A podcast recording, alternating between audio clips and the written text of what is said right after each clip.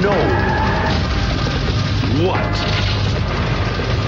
fun is yet. Fasten your seatbelt, please.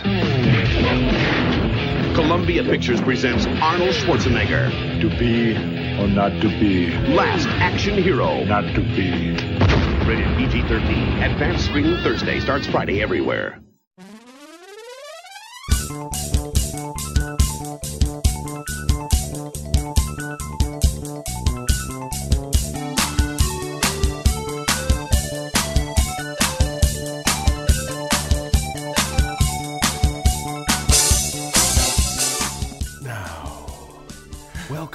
Dream cycle. Yeah, like beep beep. Yeah, we, we got we got our we have the old fashioned uh, gym teacher. We're doing we're doing visual jokes over yeah. here. and it's an audio medium. We're we're we're, do, we're pantomiming the old gym teacher I uh, was- stopwatch I was doing the Nedry when he touches the when he turns on the he, yeah he's What- like times his watch to the synchronizes uh, his watch. Wayne Knight. Yeah. and he's syn- synchronized. I'm still thinking of Back to the Future. I'm still thinking we're talking about Back to the Future. I'm still I'm still going on that. I'm like when- Nedry, what are you talking about? I was- Doc yeah, Brown? I was like Doc- when Doc Brown has the two, and he looks together, and they're, they're, look Einstein. They're the oh same. yeah, yeah, synchronizes the stopwatch. Yeah, I'm sorry. oh, then I just hit the microphone. Ah, wow. Whew. A little, we're a little, a little crazy and wild. We we broke out the Nerf guns uh, Oh, yeah. tonight, and we were, uh, and then you know we, we got a little hyper on the Mega Joke Colder. Instead of sitting down and just watching the movie like we usually do, we had a Nerf gun fight. Set up the forts. yeah, and my parents have like a with uh, cushions. yeah, and Blake had the couch. I had the Barcalounger, and my parents have a finished side of the basement and an unfinished side by the tool shed, and where the like w- hot water and radiator are. So we were running around with the doors open there, shooting stuff. The cat was like, "What's going on?" And I, I better imagine I told this story on another episode, but I don't know. But there was one day. welcome to Saturday Movie Sleepover. I always cut you off and say that. I'm Jay Blake. I'm Dion Baya. So I was pretty young. I remember I might have told this story already on a previous episode. Uh, I might not have, but I remember one time when I was really young, when my brother still lived with us. We were living in Philadelphia, and my mom went out for something, you know, for the evening, and my brother and I were home, and we had a spitball fight. I do remember this. my mom had a uh, she was like a salesperson, so she had all this like stationery from the car rental, whatever, wherever company she was working for at the time. So we had like just pads of paper, and my brother was hiding behind the couch. He had the whole couch, and I was hiding behind the box that Castle Grayskull gave. and you, yeah. Was this might have been on the uh, Mas- Masters of the Universe? It may have been. episode because we were bringing up the toys and how big that box was. so I'm hiding behind that. He's got the whole couch. And by the time we were done, like the whole front of that box was just covered with spitballs. And then, like when we moved out several years later, we're, my mom was still finding like spitballs behind things and All the old days. the old days, good Yeah. old days, spitball fights, and Nerf guns. Yeah, not not no more. Now it's just work and sleep and work and sleep.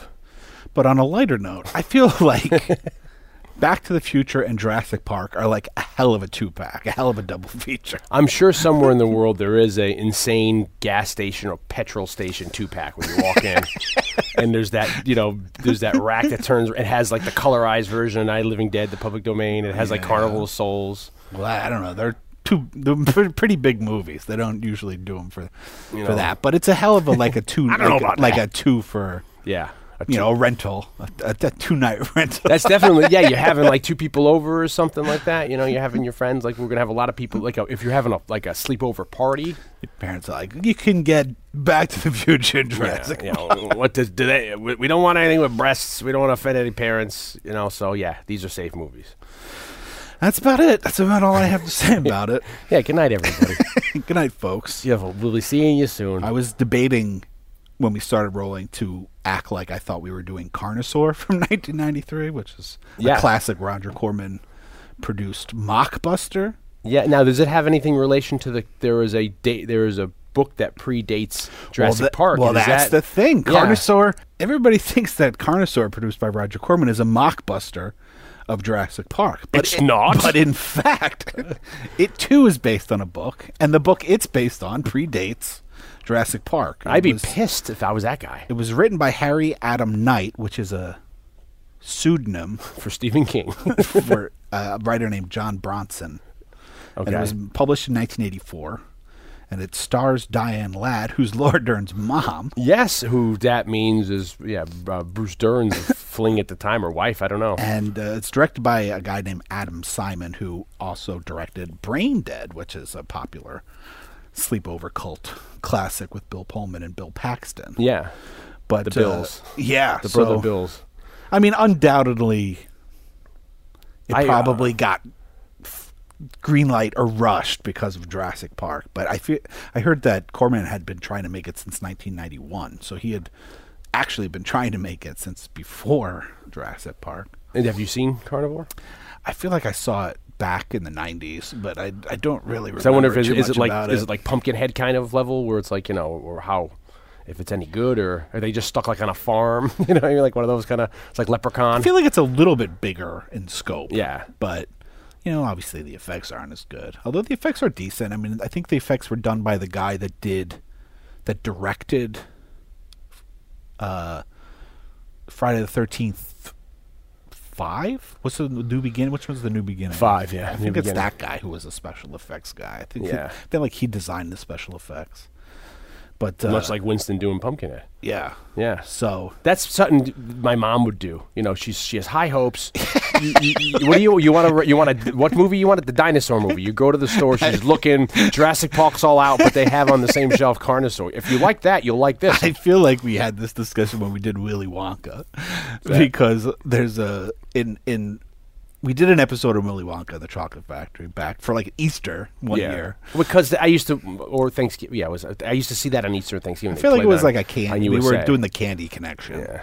and uh, Tenuous. But when they first, when the family buys Charlie a Wonka bar, Yeah. and they're like, bef- you know, before then you don't get it. Yeah. Yeah. And they're like, come on, open your Wonka bar. But it's not a Wonka bar. It's like some like Wonka moon pie. Oh yeah, he gets and it, I'm he like, knows. And I'm like, oh my, it's not even the right candy bar. And I think of you talk course, about of that. Of course, there's no golden ticket. Yeah, of course. It's not you didn't get the right one. they spent Uncle or Grandpa Joe's Oh, tobacco don't even- money. don't get me started on Grandpa Joe. That's a whole other. That's uh, We there's- already did that podcast. I think there's a page, right? I hate uh, uh, Grandpa Joe on Facebook or whatever. Could be, but yeah, I've been for for years, even. decades. I've been complaining about Grandpa Yeah, Joe. how how self-centered and uh, But Carnosaur, yes, that would also a good double feature with uh, Jurassic Park. yeah, it would. I'm sure if you go down the whole Jurassic route, I mean, you could even do like uh, Dino De Laurentiis' King Kong route. yeah, or the first King Kong back to 33.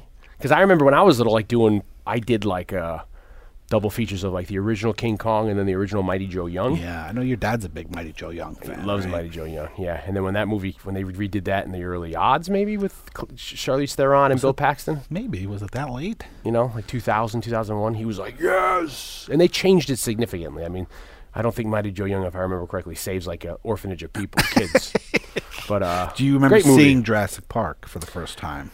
Well, if we're going to change gears here, yes, I saw it June 10th that night. It came out at midnight. Uh, Ooh, I went. Yeah. I went with my daddy. My dad took me, my friend Martin, who I talk about a lot on this cast, and he took my other friend Chris. The three of us went, and I remember it like it was yesterday in the minivan, the the uh, Plymouth Voyager, and my friend Chris had just gotten a girlfriend he was dating at the time, uh, Michelle. Uh, what the hell hell's her last name? Oh Jesus! I should I shouldn't- Yeah, I should protect. Yeah, it's been redacted Protect the Uh, innocent. because I liked her too. But we- you know, we're how old are we there? We're like 14, maybe 13, 14. So it was like you know he just got a girl and it's eighth grade, and we're like, and of course you know my dad, and I have to be very PC when describing my dad. But my dad. My dad immediately went for the jugular with the boys, and he's like, "So, yeah, you know, blah blah and blah blah," and we were like, "Dad," and then Chris was like, "Shut up, I'm not yet. I don't know what that means." So we got to the theater. Let me smell your fingers. That's exactly what I didn't want to say. Easy, Dad. Yeah, daddy, come on. I don't know what the man on the boat is. So uh, he, uh, we got there. It was sold out. I think it was an uh, instance where he had to go earlier in the day and purchase the tickets.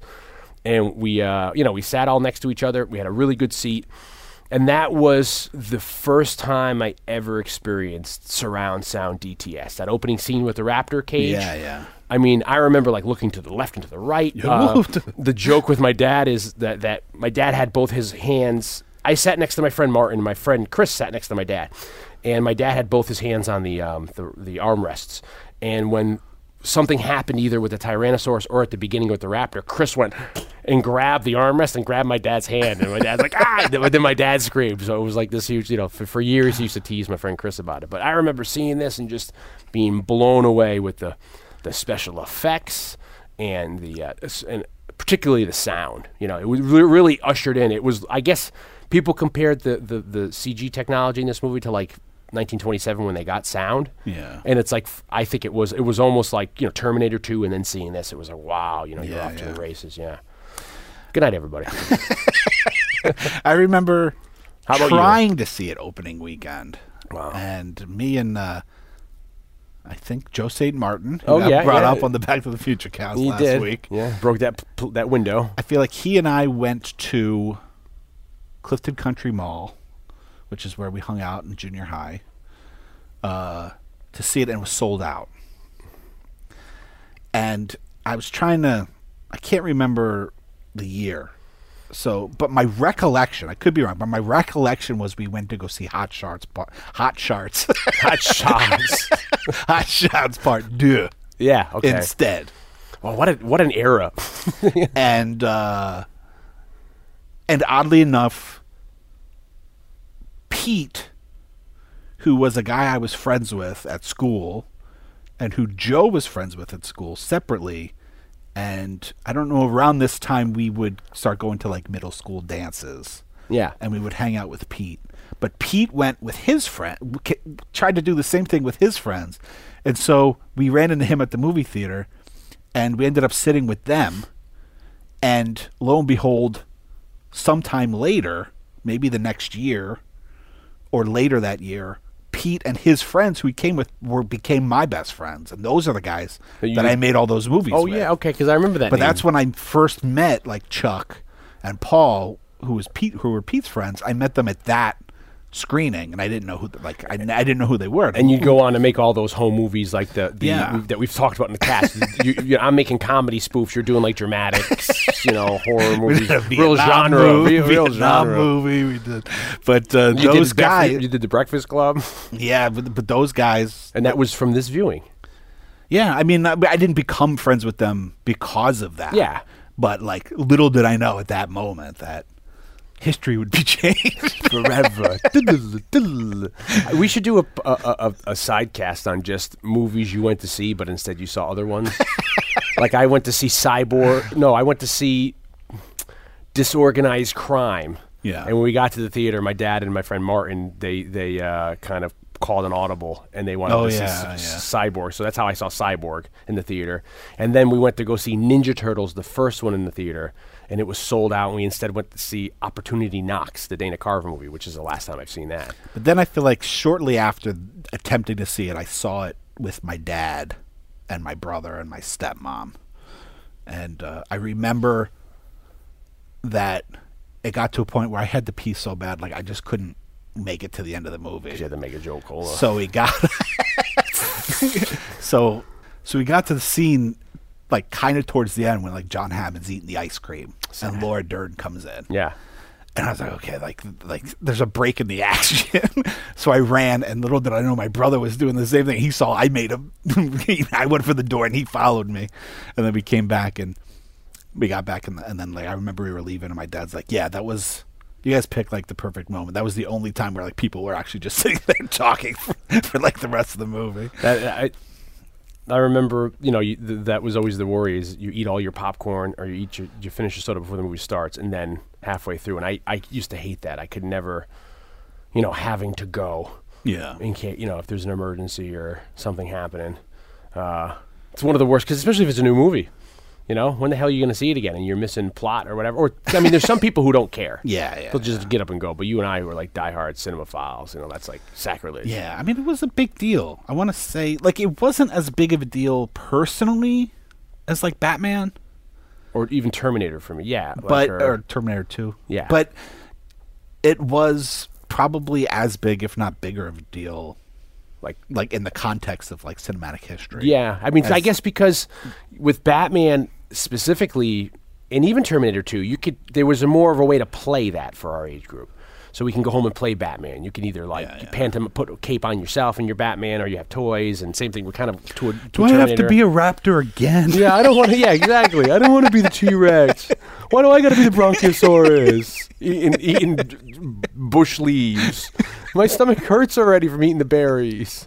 But it's so. How do you play? I mean, you could like you know, if it was ten years younger, my friend Martin and I probably would have went outside and played. you know, it out. yeah, we would have been like Imaginary dinosaurs. yeah, exactly. You're just watching them, and then you're running away from them, that kind of thing. Grow up here; they're all over the place. You know, but like, by th- by that age, when you're almost, we're, we were almost heading out of toys. So, and I never bought any of the toys. My the kid I brought up last week, who uh, used to babysit for, he had the toys because he was much younger. Yeah. So I was able to like you know inspect them and play with them a little bit, and they you know it was kind of the T Rex, and they would have like da- you could take off a hunk Oh, yeah, I remember, like, had been bitten or yeah, something. and there's an exposed rib cage, you know, or like the you know the Wrangler was pretty cool. The play they had like a play set, you know, and, and a lot of little, you know, they made the Raptors, and I think the T Rex did something, maybe roared or something, but then the Raptors I think had like a motion. If you squeeze like the, the hips together, it would maybe open its mouth, or or the other thing would you know it would come up and go maybe it even Oh, shoot yeah, water or something like that. So it had, I mean, it sold stuff, but it was, I mean, at the time it was huge, but it wasn't like yeah, it wasn't huge in the way that we're like.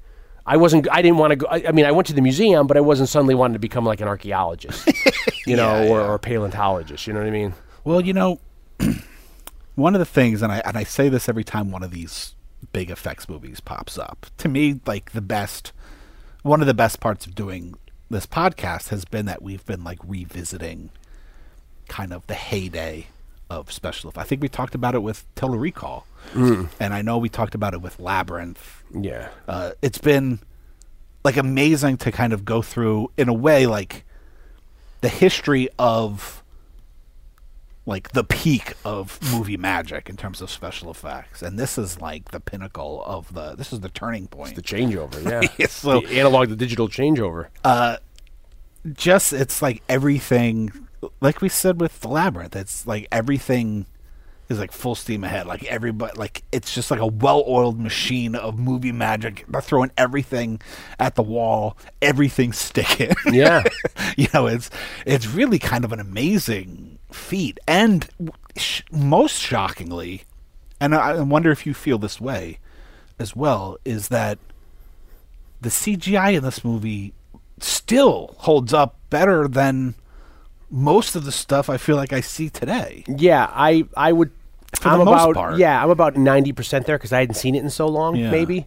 Uh, so the to me, it looked a little.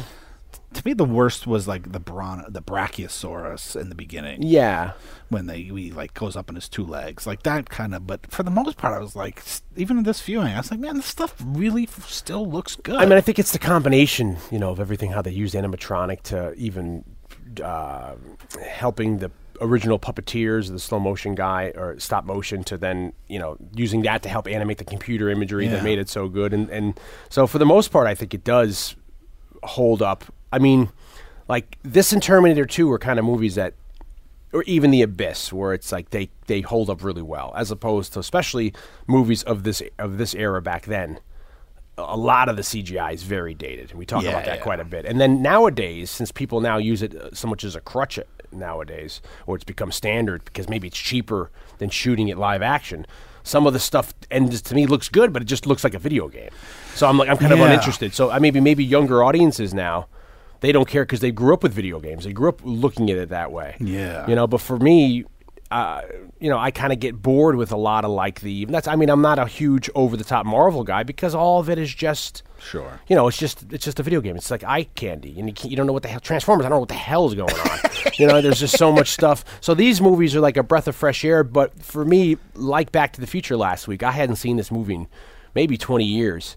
Um, and I haven't seen probably the second one since the movie theater, maybe the third one since the movie theater.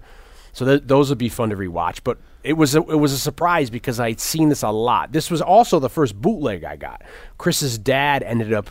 I remember going to a flea market in New Haven. This really Sunday morning. They used to have this huge flea market there, and he bought a videotape, and it was the first like you can buy a bootleg, and it was a bootleg. Some guy with a camcorder in the theater, and it was like like the cliched way. It was it was on an angle. you know what I mean? Yeah. And then my Chris's dad let me borrow it for a night. He was really nice, and I I copied it. How you know I hooked up my camcorder, whatever. Yeah. So that was like my first access to a bootleg was seeing this Jurassic Park. But uh, it's just amazing, you know, the staying power it did have, and then how much technology it, it really. It really closed the door, even if it didn't want to, on like you know Dick Tracy, Total Recall, um, all those movies, Batman, the, the the practical effect movies. Yeah. Because they tried to, they were looking to do this practical effects, like they had done King Kong or you know that movie. What is it, Dinosaur from like '85? That Disney movie with the it's really messed up. You know that one where like they in the, they're they're they're explorers in South America and, and they see like the it's like a bronchiosaurus. The beginning's mother gets killed and they take the baby. Maybe Oh, it's called Baby. baby. It's yeah, called a Baby, baby. yeah. Okay. And that thing is like scarring, and they have to like you know. So that was all animatronic. And King Kong Lives was like '86, and that's for the I most remember part. seeing Baby at the movie theater. Did you cry? I remember that being horrifying. I remember. Was that William Katt, the guy from Greatest American Hero? Yeah. and Sean Young. Maybe. Yeah. They're, they're, they're the, I don't think uh, I've seen that movie since then. Yeah, and it but I remember, still in my mind, I remember sitting down and watching that movie at the movie. I remember theater. watching that like on my, my parents' like you know uh, living room cabinet model television. It being like being certain scenes being horrifying, like there's poachers or something, and you know the evil guys. But like in the era of like Godzilla 1985 Yeah. or King Kong Lives, where you have either a guy in a suit or you have it be animatronic, you know, and up to the you know or stop motion. You know, Sure, yeah. So this was a big leap to be able to, you know, for them to do this. Well, yeah, they went to Stan Winston, who, you know, we've talked about on numerous occasions on this show. Um, you know, we grew up, we were part of the film, the video store generation, but we were also grew up in the era of when special effects guys were like the rock stars of the movie business.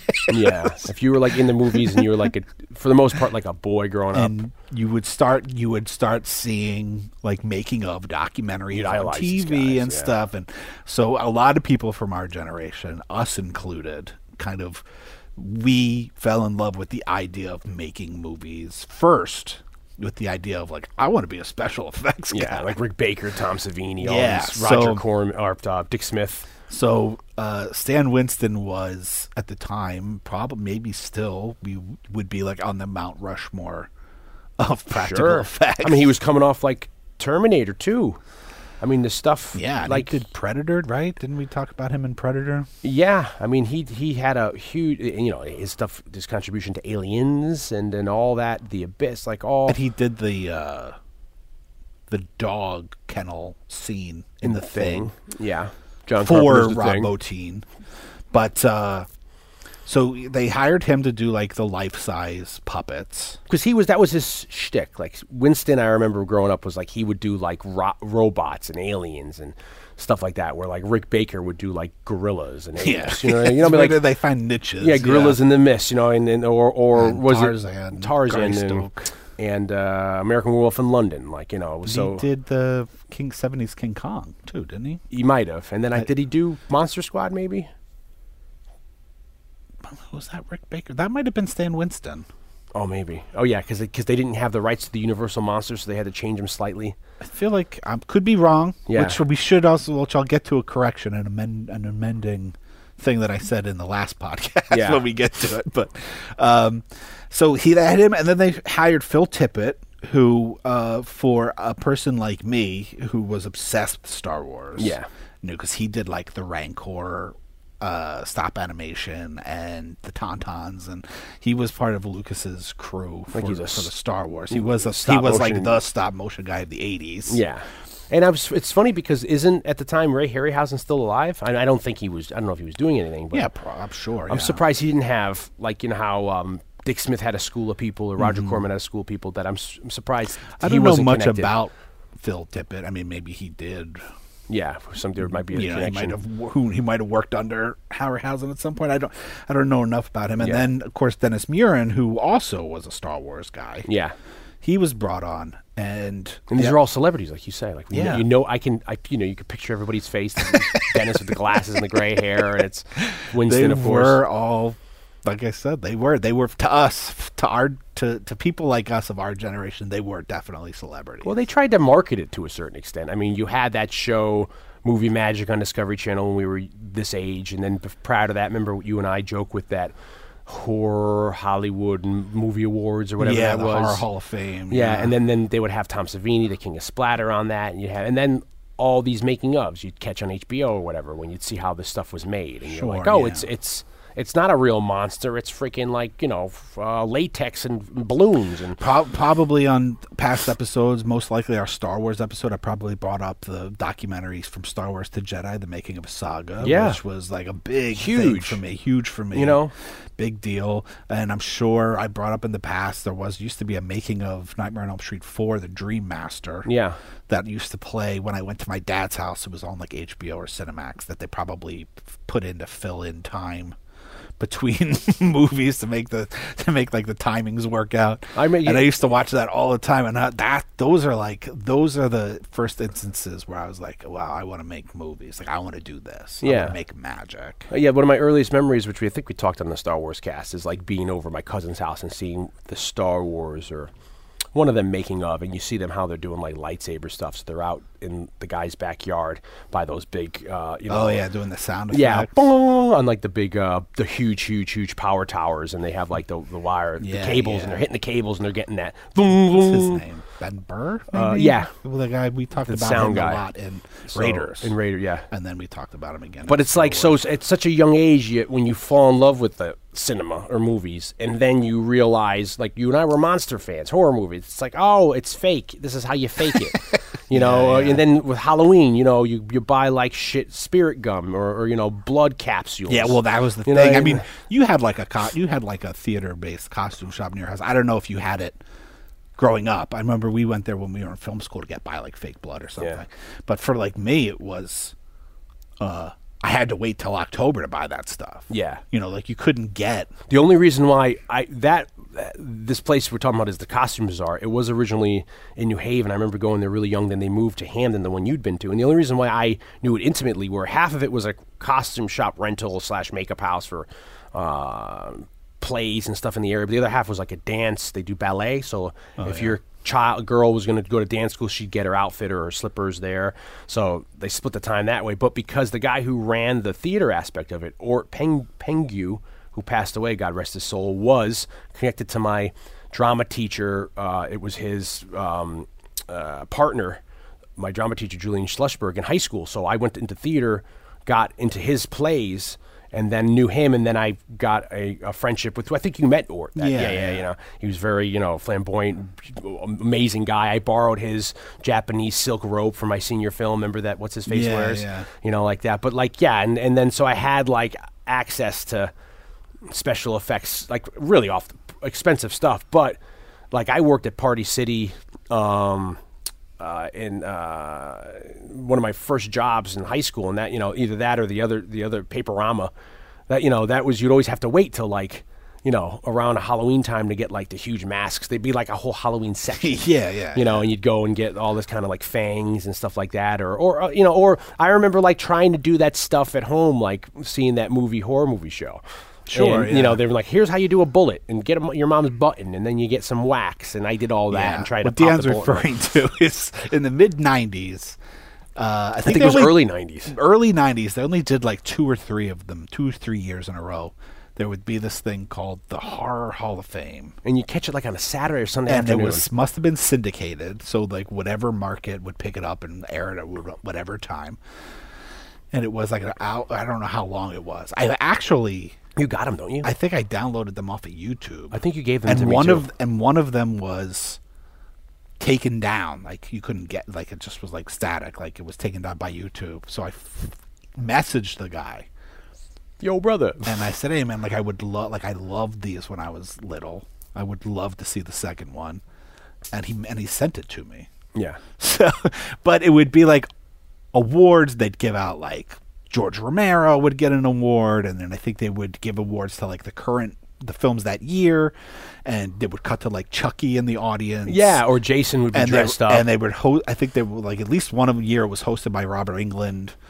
Uh, but in between commercial, like going out of commercial, going to the commercial, and then coming back to the show, kind of like the, to bookend the commercials, they would cut to like the special effects guy that would it's like yeah, they do like an, an outro for like a minute or yeah, something. yeah, and he would show you like a quick effect. That's what the answer. And it's like a Rick Baker like, or somebody. Make gel like take gel plain gelatin, and he would like put that on a girl's neck and put like make a big wound, and then put like I remember he put uh, safety pins through it, and he was like would it was basically to teach you at home, the kid viewer, how to do it. It's like- it's very much- special effect. It's very much like Dick Smith put a book out that was very informative for that generation, and it was like how you do stuff at home for the kid. Yeah, And yeah. Dick Smith was one of these people who we did a Dick Smith tribute when he passed away, a sidecast on him, and it was very much, uh, you know, he- uh, he was a guy that didn't hold the secrets in, and he kind of opened the floodgates for these people. So th- what this was was they were just basically, you know, showing things out. Of this is what you can do at home to to to, to step up your, you know, your effects game, you know, and so it fascinated us as a kid. So when you get to to this and seeing you know all that the blending of it and then it, it is a for us on the journey of this podcast it is funny because we've done all these um, practical effects movies in the 80s you know or 70s and now we're hitting the mark where this was the clincher along with terminator 2 which we haven't uh, covered yet that really set the bar that okay we're this from now on the rest of cinema history is going to be heavily you know cgi Yeah, I remember. i- I wonder if what, why this one to me still holds up pretty well is like because it was the first one. They probably had like more, and it was and it was Steven Spielberg, so they probably had more money to Oh, throw sure, at it. yeah. And also, it was like because it was the first one, they were like, we have to get it. i mean right. it still looks great you but, know what i mean But and they're also had the pressure of matching it to Winston's live action practical yeah. effects yeah So like they had to make it look passable. I mean, I think the only the only limitation here is the computers of 1993. Yeah. You know, that's the only you know that it looks like you said at The opening scene, you could it, slightly off because our eye has been being inundated with it for 25 Funny, years, my buddy and this is the 25th anniversary, kind of right. Maybe. You know, yeah, because it's 93 and it came out in June, so And theoretically, we have Jurassic the next Jurassic World movie coming out around this time. and we're doing it in June, so it's kind of you know this is kind of hitting you know right after you know right we're doing a little anniversary thing for Yeah. us anyway. So I think it's just you know with the 25 years of seeing it. I mean, it took three rooms of computers. We were just Yeah, talking about that. It's, To, it's funny because uh, I have a friend named Dave, not Silver Bullet Dave, but this other guy Dave, who I think I brought up on our Star Wars Christmas special. But he has a friend who collects things. Who's a big like movie geek like us, but he he collects things and. Um, he owns like he bought at auction or something like one of the PCU, you know, the one of like the processors. Seriously? from one of the computers that like rendered the effects. That's insane. I mean, that's but that is something like this got made. I mean, it was something like you're in the editing That business. that like a piece of the computer was uh, Why don't you off. very s- quickly give a quick tutorial for people, the layman who doesn't realize that in, in an editing for any kind of effect that Sure. I mean, well, what I, I mean, what I, I, I don't know enough about it, but what I will say is to put it in perspective. Um, so this is like 1992. Making it comes out in 93, so they're probably still working on the effects in 93. We go to school in 90. We go to film school in 97. We graduate 2001. I start working as a professional editor in 2001. So that's like eight years oh, difference from yeah. of yeah. So, but even you know when we went to school, we had to buy. We were learning how to use Avid, which is a computer editing system, uh, and like our senior year. But we had to buy drive space. Yeah. So we went and we bought these external hard drives for thousands of dollars. and there were like eight gigs each drive. you know, and it was, Yeah. and then you had to buy the, the cables. The It was like know, it literally was like fifteen hundred dollars, two thousand dollars that our parents are paying for on top of buying the film for like this, eight you know. gigs, sixteen gigs tops. Yeah. And that was a lot of memory in 2000, And 1999. And you can get like a, A thumb like, drive. a- like not even a, like a little SanDisk, you know, little card that you Oh, can put in like your mini- MP3 yeah. that's in your phone Yeah. for your memory. That's like the size of your fingernail. And that's which is like 64 gigs or like 32 gigs or something. So these and this was like the size of a toaster. that's an example of the technology shrinking. You know, so that's like the size. That's size wise. That's when we were still working with SCSI, and that's why it was so big. That was like the name, the what, like the name of the drives were SCSI drives. But so I started working as an editor, and I would have to. You'd work, and then I'd have to do effects. I was working for an educational video company, and they were trying to be hip. So you would do like blue screen or green screen matting effects in Avid, titles, move things around on screen. And it would literally like I'd do all that stuff and then I'd have to render it. So you'd you'd want to have an effect in a, pos- a place, Yeah. and then to put that effect in, you, what you'd have to do is for the effect to happen, you'd have to have the computer, what you're saying, render it. Yeah, and the so- rendering process of it, making the effect you want. So that you can actually look at it. Yeah, Like you if can it's you what can you sit there want. and build it. And I'm not talking about building a dinosaur. you know, I'm talking about I'm literally Like a just- dissolve or just something, taking the blue out. yeah. And maybe putting like a title that moves on screen or or background in like a bordered you know, something, you know, just really rudimentary stuff. And you'd sit there and it would take hours. just to render. To yeah, render. the computer would have to like frame by frame. So And- to, to imagine what they're doing, and we talked a little bit about this with Last Starfighter, I feel like, because it was like effects back then, which is even before. It was Oh, al- almost Yeah, it was- 10, it- almost ten years before. It would take hours or before this. With the, you know, it was like a week to render something. So, and then so like to even see it, you'd have to spend hours, days, maybe like literally a week to have it rendered to see if it to see if it was okay. Yeah, that's like when you're shooting. And then if it was like, oh well, there's a glitch there, we have to re- render it. it's like shooting stop motion, and then you, you go you shoot all that Yeah, then you have sequence, and then you develop the film, and then you go look at the dailies, and it- something's off. You know, So I mean, to put it in the pro- the, the uh, put it in the kind of the yeah point of view of you know what uh like you said what computer power was like and how long it probably took to do this. That's something that when you watch these special effects things making of Jurassic Park that they don't really talk about is that it probably took you know for it's probably uh, all in all not that many uh effect shots comparatively in the movie, maybe Yeah, no. ten percent or something, and then but it probably took weeks I mean, they would say that. to just get like a three second, like one shot. I mean, they had three rooms of just memory for the computers, and it would yeah to render something it would take something like a couple days. It was something like per frame. It would take like six hours a frame. Yeah, you know, and the, or you know, and then when you get to the complicated stuff like the T Rex, it would take you know days, and then once you have that thing rendered, then you go back and look at it, and it might not be right. The color, like you know, a lot of us watch cartoons from the '80s. You're watching Transformers, and all of a sudden, like you know, uh, Optimus's arm turns a different color because some some you know Yeah, who yeah. knows what would happen, or the computer would do something differently. You know, it would you know it would fuck something up. So it's just amazing to think that like how much time this must have took, and this was the top of the line. Like you know, I mean, like they were inventing the technology. Like IBM was probably giving it, or ILM was giving it to Spielberg. You know, right off. yeah. the Well. Dennis Muren talks about how like we just like we didn't know if we could do it. yeah, Like we were just learning how to do it in doing it. You know, we were just they were trying to work. Phil Tippett was doing tests, and and when you look at them, they look pretty good. yeah, yeah, yeah. they look they actually look great but they you know and then dennis muren called spielberg and he's like you know i think we could do this. Like i think we could smooth it all out. I think we could do like realistic animation. Yeah, the, and then and make it look really good. Uh, Should, do you want us to try it?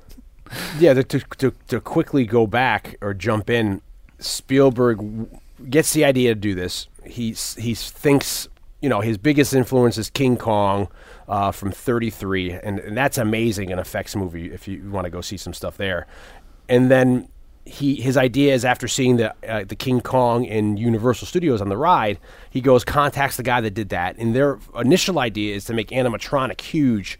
And they realize that's going to be very expensive, unrealistic, and it's going to look, it's, you know, there's limited motion. So then they go to Phil Tippett, and they're like, "Hey, let's try to do." Uh, they're calling it um, blur motion, as opposed to st- it's whatever the stop motion evolved to, and they were going to stop motion the whole movie. So they did tests with Phil Tippett, and the tests looked good, but they didn't look great. They looked stop motion. So then that was the reason. Yeah. they're like maybe we could try to CGI this and do computers, and then.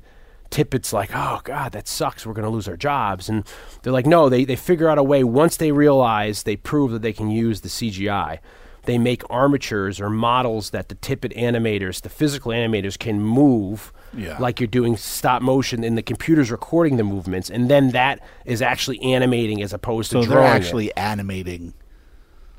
They're physically and stop motion animating what, and the computer is capturing that information, and and then Animating it, So they're like- actually kind of stop motion animating the, anima- CGI, the yeah. CGI stuff. Yeah. and then through the CGI they can smooth out kind of the jittery stuff that makes stop motion animation look a little bit less realistic. and they did some sort of test for Spielberg where he said prove it. It was like the the dinosaurs in like a herd and then getting picked off by like the T Rex or something like that. And uh, they're like, wow, this looks great. And then they they do a very and you're right. There's only like 50, there's only a, a handful of actual CGI, like long shots, but Yeah. all the close-ups are, for the most part, are all, you know, uh, Stan Winston building practical.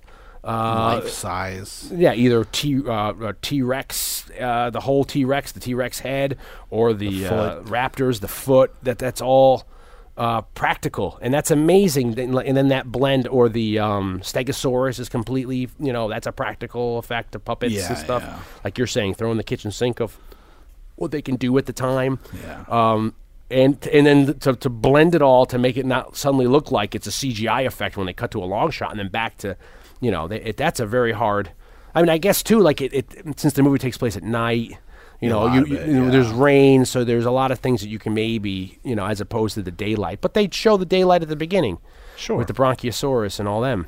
But uh, yeah, so I mean, as an effects movie, this is a game changer for better or worse. Yeah, you know. Yeah. Uh, but it was based on a book, which we kind of indicated because we, you know, when we are talking about Carnosaur by Michael Crichton, uh, and the script was he was hired to then adapt it to script.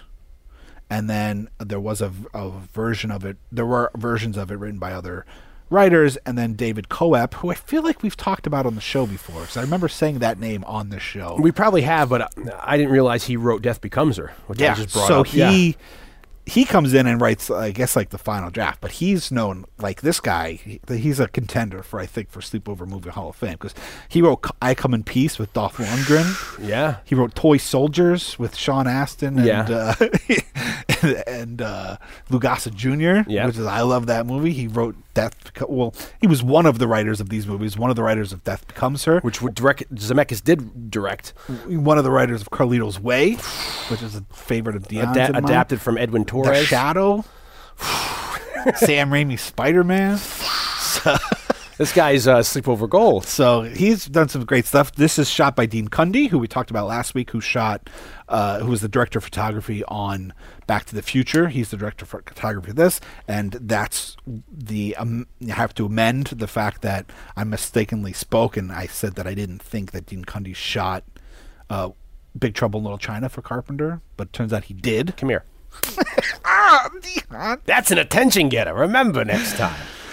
Which is embarrassing for me because I consider myself uh, a Carpenter aficionado. Um, Yeah, but I you was can't one movie off. everything. You can't remember I was everything. one movie off. You know, I forget everything nowadays. You know, I don't remember. but I think I think that Big Trouble in China was the last movie Cundey shot for Carpenter.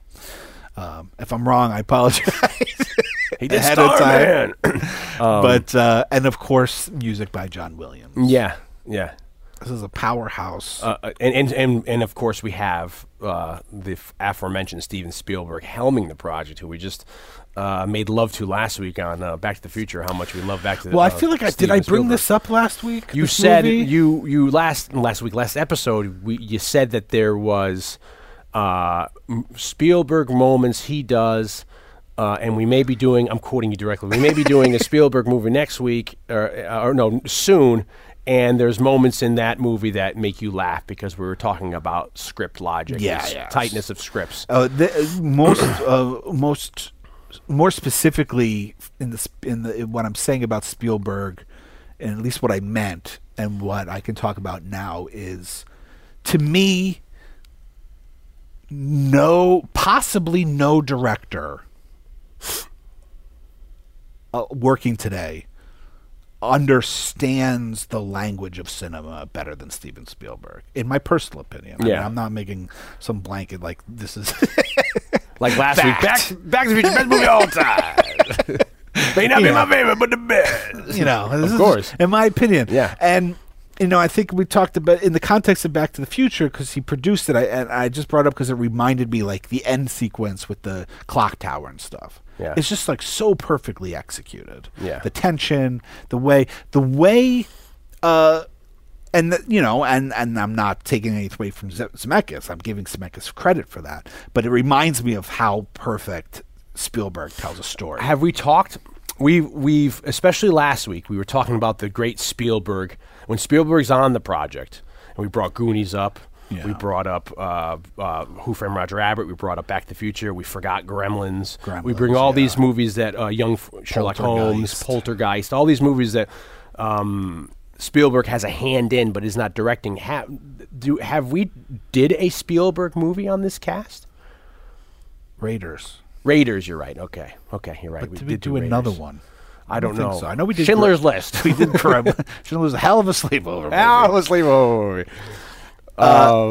we did Raid. I think I think Raiders was the o- has been the only Spielberg directed movie we've Okay. done so far. um, But the way he tells a story, Spielberg. the way he conveys information, Spielberg conveys information cinematically, is like when you see it to me when i see it it's like oh yeah that's how you like that's the best way to do it. It's the most efficient way to do it. Like it's almost perfection almost too perfect sometimes. Like i said sometimes i see it and i laugh because you know sometimes if i go to a concert and i see like a guitar player do a solo that's just like so amazing like i'll laugh because it's just it's so Yeah, it's good so good. You just- you know, I, I remember uh, last time I specifically remember it is seeing Tom Petty and the Heartbreakers and seeing Mike Campbell, who in my opinion is one of the most underrated guitar players of all time.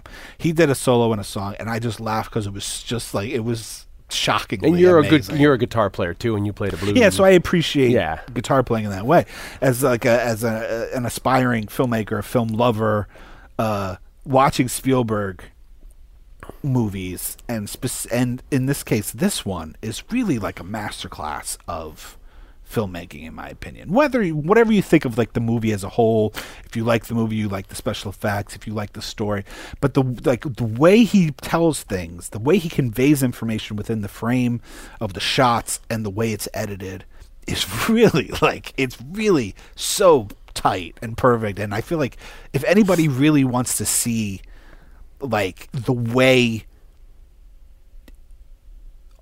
a movie should be made, or at least you know sometimes that's not the way you want to do it, but just you know, like that idea of like you need to know the rules before you can break the rules kind of thing. Yeah. like I feel like this is a perfect example because even shots like um, in the beginning when is it the lawyer that goes to the amber mine? yeah. And but it's like that. It's all in that one shot, and then it kind of pans. In very it, Indiana it Jones. zooms yeah. in. and all the lights, all the the, he, he the the in Spanish he calls for all the, the miners to come with. and none of the miners' lights actually. They all just look great. You know, and then it Yeah, zooms in, and then yeah. yeah, and then they rack focus to the and then the it reveal. It, it reveals that the, the mosquito, mosquito and, and the, amber. Like yeah. that is first Indiana of all. Jones. You like I wonder how many takes they had to do with that shot to Yeah. get the dolly and the rack folk. and it's funny because when he walks into the, you could tell. I, I could tell it's kind of a set. And when he Yeah. walks into the mine, there's this one guy on the right, and he's not really mining hard. Yeah, he yeah. just looks like he's doing hard. then he looks, you know, it's like that's his business for the scene. But yeah, it's it's it's he, he to me is like last week. It's setups and payoffs. Yeah, yeah. You know, he sets this, he lobs the the ball up, and then he hits it out of the park. Well, uh, you know, another example is when uh, Wayne Knight, the Dennis Nedry Newman character, Yeah.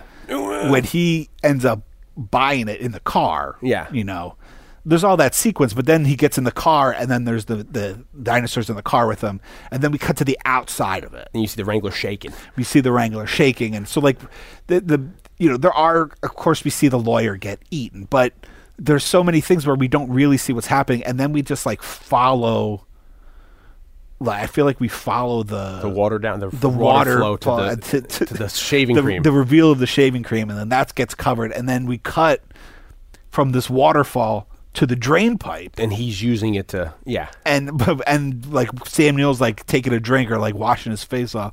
Just like that edit is like perfect. You know, in Jaws, for instance, when they're building, there's a amazing edit when they're building the shark cage Yeah. where it's like you kind of feel like you're seeing one thing, and then They the- lift it and then the, they lift the shark cage, and you're like, oh, we're like, there's passage of time. It's like it, this cinematic language is amazing. Well, even at the end, for me, the opening scene of this movie, when you have that, when the raptor cage, and that guy gets taken, and the tension that's created, Oh, and you're sure, screaming, yeah. then that I, even back then, I, I, I, I was almost chuckled, like you say, is like where the um, Muldoon is trying, the, the the game warden is trying to hold on to the guy, Yeah. and. He starts to dissolve before the scene's even done. Oh, and, yeah, and yeah. you're barely able to see, but you see that he lets go of the arm or the Yeah, hand, and then that's it. That's all you need to know. And then within know, maybe two frames later, it's gone. The dissolve, and we dissolve to um, Gennaro on the boat. He's trying to keep his balance in the Congo. Or, yeah, no, just I like mean all in- these the little touches you are know? just so It's like he understands. expertly. He also understands his audience. He Yeah. knows what the audience needs. But he's just like fluent in that Yeah. language in a way that I feel like most directors aren't.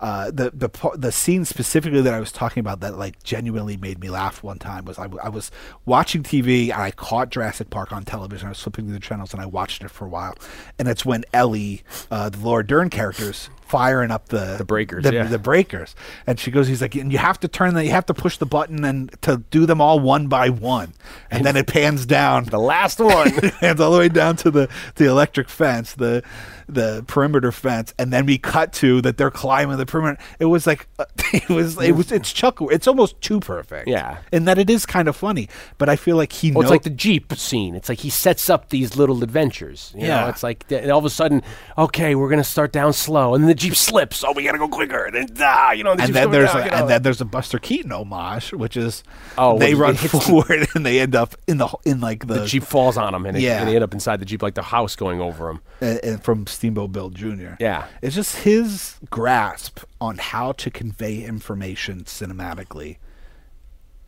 is astounding. And Yeah. we've talked about in probably Raiders, we probably talk about how uh, and then in Star Wars, we talk about how when we went to film school, film school, there was a very anti-Spielberg sentiment going on. Going on. Yeah. we went to a film school that was small, but geared towards art cinema It was con- it was a conservatory. and but so people it was more about like art filmmaking and to me and not so much commercial filmmaking. And there was this anti-spielberg thing that i just was never going to get on board with. And i talked about the one movie that nobody could ever argue against was raiders of the lost ark. Because you're like but what about jaws? And even jaws to me is like almost as close to perfection as you can get, and and, uh, and I know at some point we'll cover that movie on here.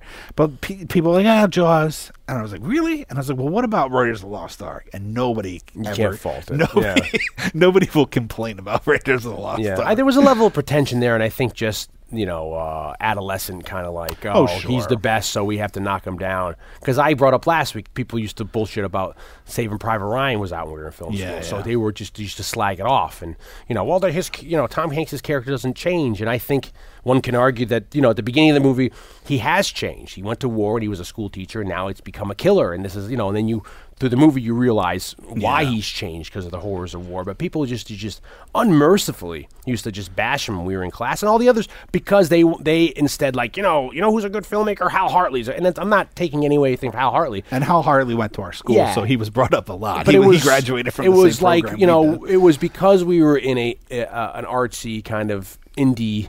You know, uh, fun, exciting film school. We didn't want to look at the popular uh, commercially successful people. We wanted to focus on the people who like the Jim Jarmusch's and the people under the radar. Sure. That And if you knew who they were- were, they were you were cool. And we were coming out of that '90s Indie which we talked era. a lot about in Dra- what we did Reservoir Reservoir, Dogs, Dogs, podcast. Because we were just like the perfect age for that like indie boom of the '90s. So by the time we got to film school, it was so much about like that.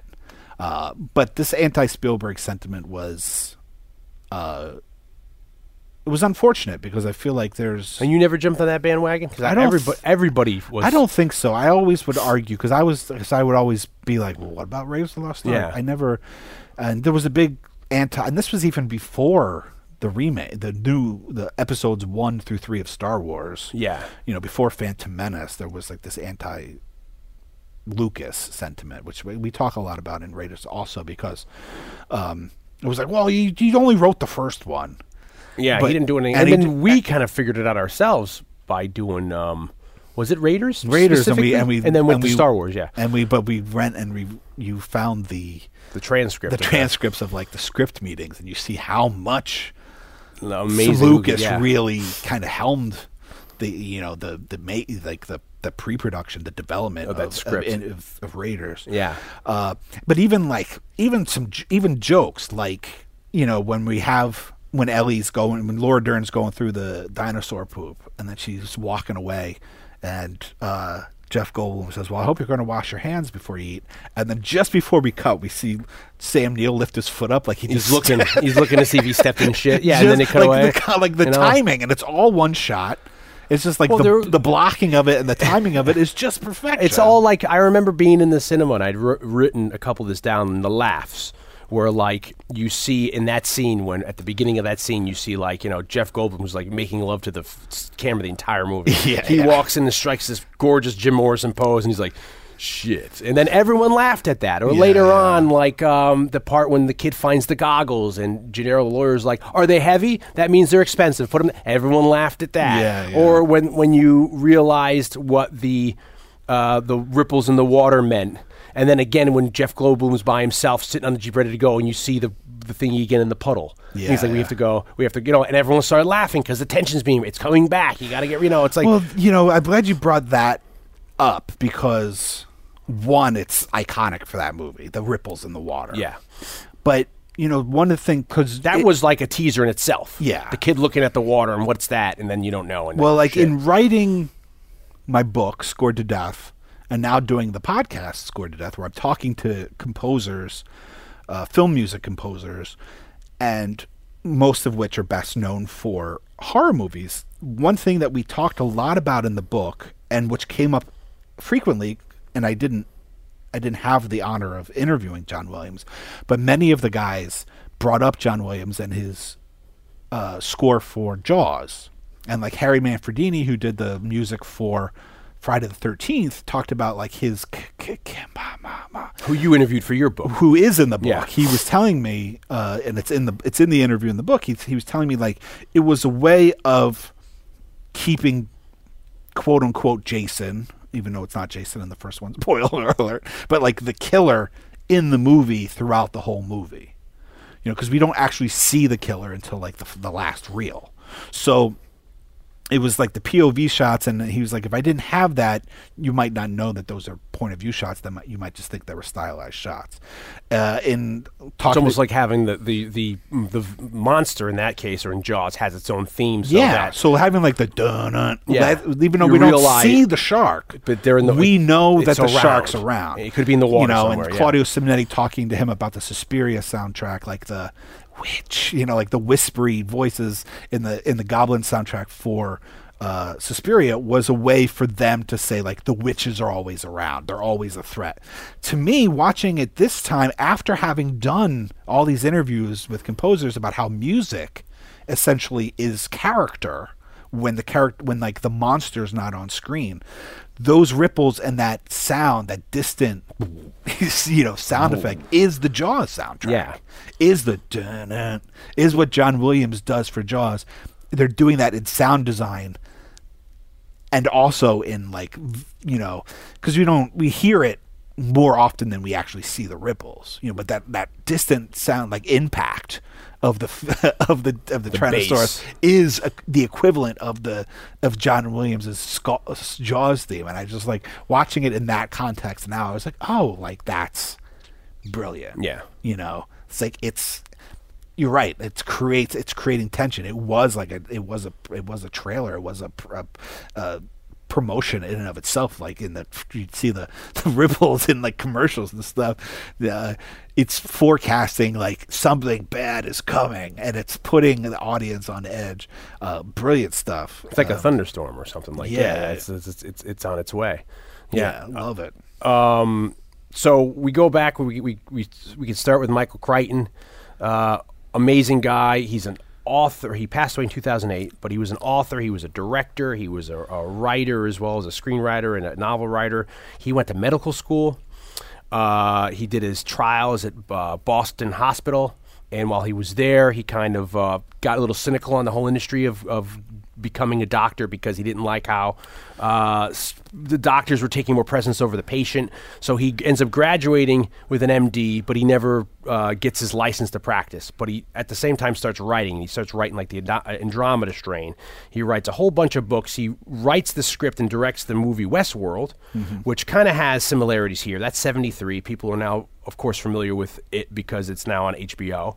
Um, but you also have the, the theme that's uh, very prevalent in Westworld, and it's a theme that I think are in a lot of Crichton's books, where it's uh, he's cynical about technology and trusting technology, Sure, yeah. and it's what Malcolm is saying in this movie. Just because you can do it, you never think about should you do it. Sure, And uh, Well, that's like a very important recurring theme in science fiction. yeah, exactly. from the dawn of science fiction. I mean, it's some people say that Mary Shelley invented science fiction with Frankenstein. Frankenstein, and that's that's the message in Frankenstein. Yeah, and that's what they end up calling this, You know, the idea of like you thought so you were so worried about whether you could do it, you never thought to stop to think whether you should do it, and so it, it, is probably the oldest science fiction uh, theme Yeah. trope there is. Is that, and you know, it's it's in everything from Terminator. You know, like the rise, you know, the rising of the machines, technology. Yeah, or even Alien the or fear Aliens, of yeah. technology, and and, and ultimately the you. consequences of uh, the evolution of technology. I mean, it's and and it's beautifully done in both Westworld and Yeah. movie. People will call the original Westworld movie dated, but I think there's so much awesome stuff going on. If you haven't seen it and only know the HBO show, you should really check it out. There's a lot of cool stuff.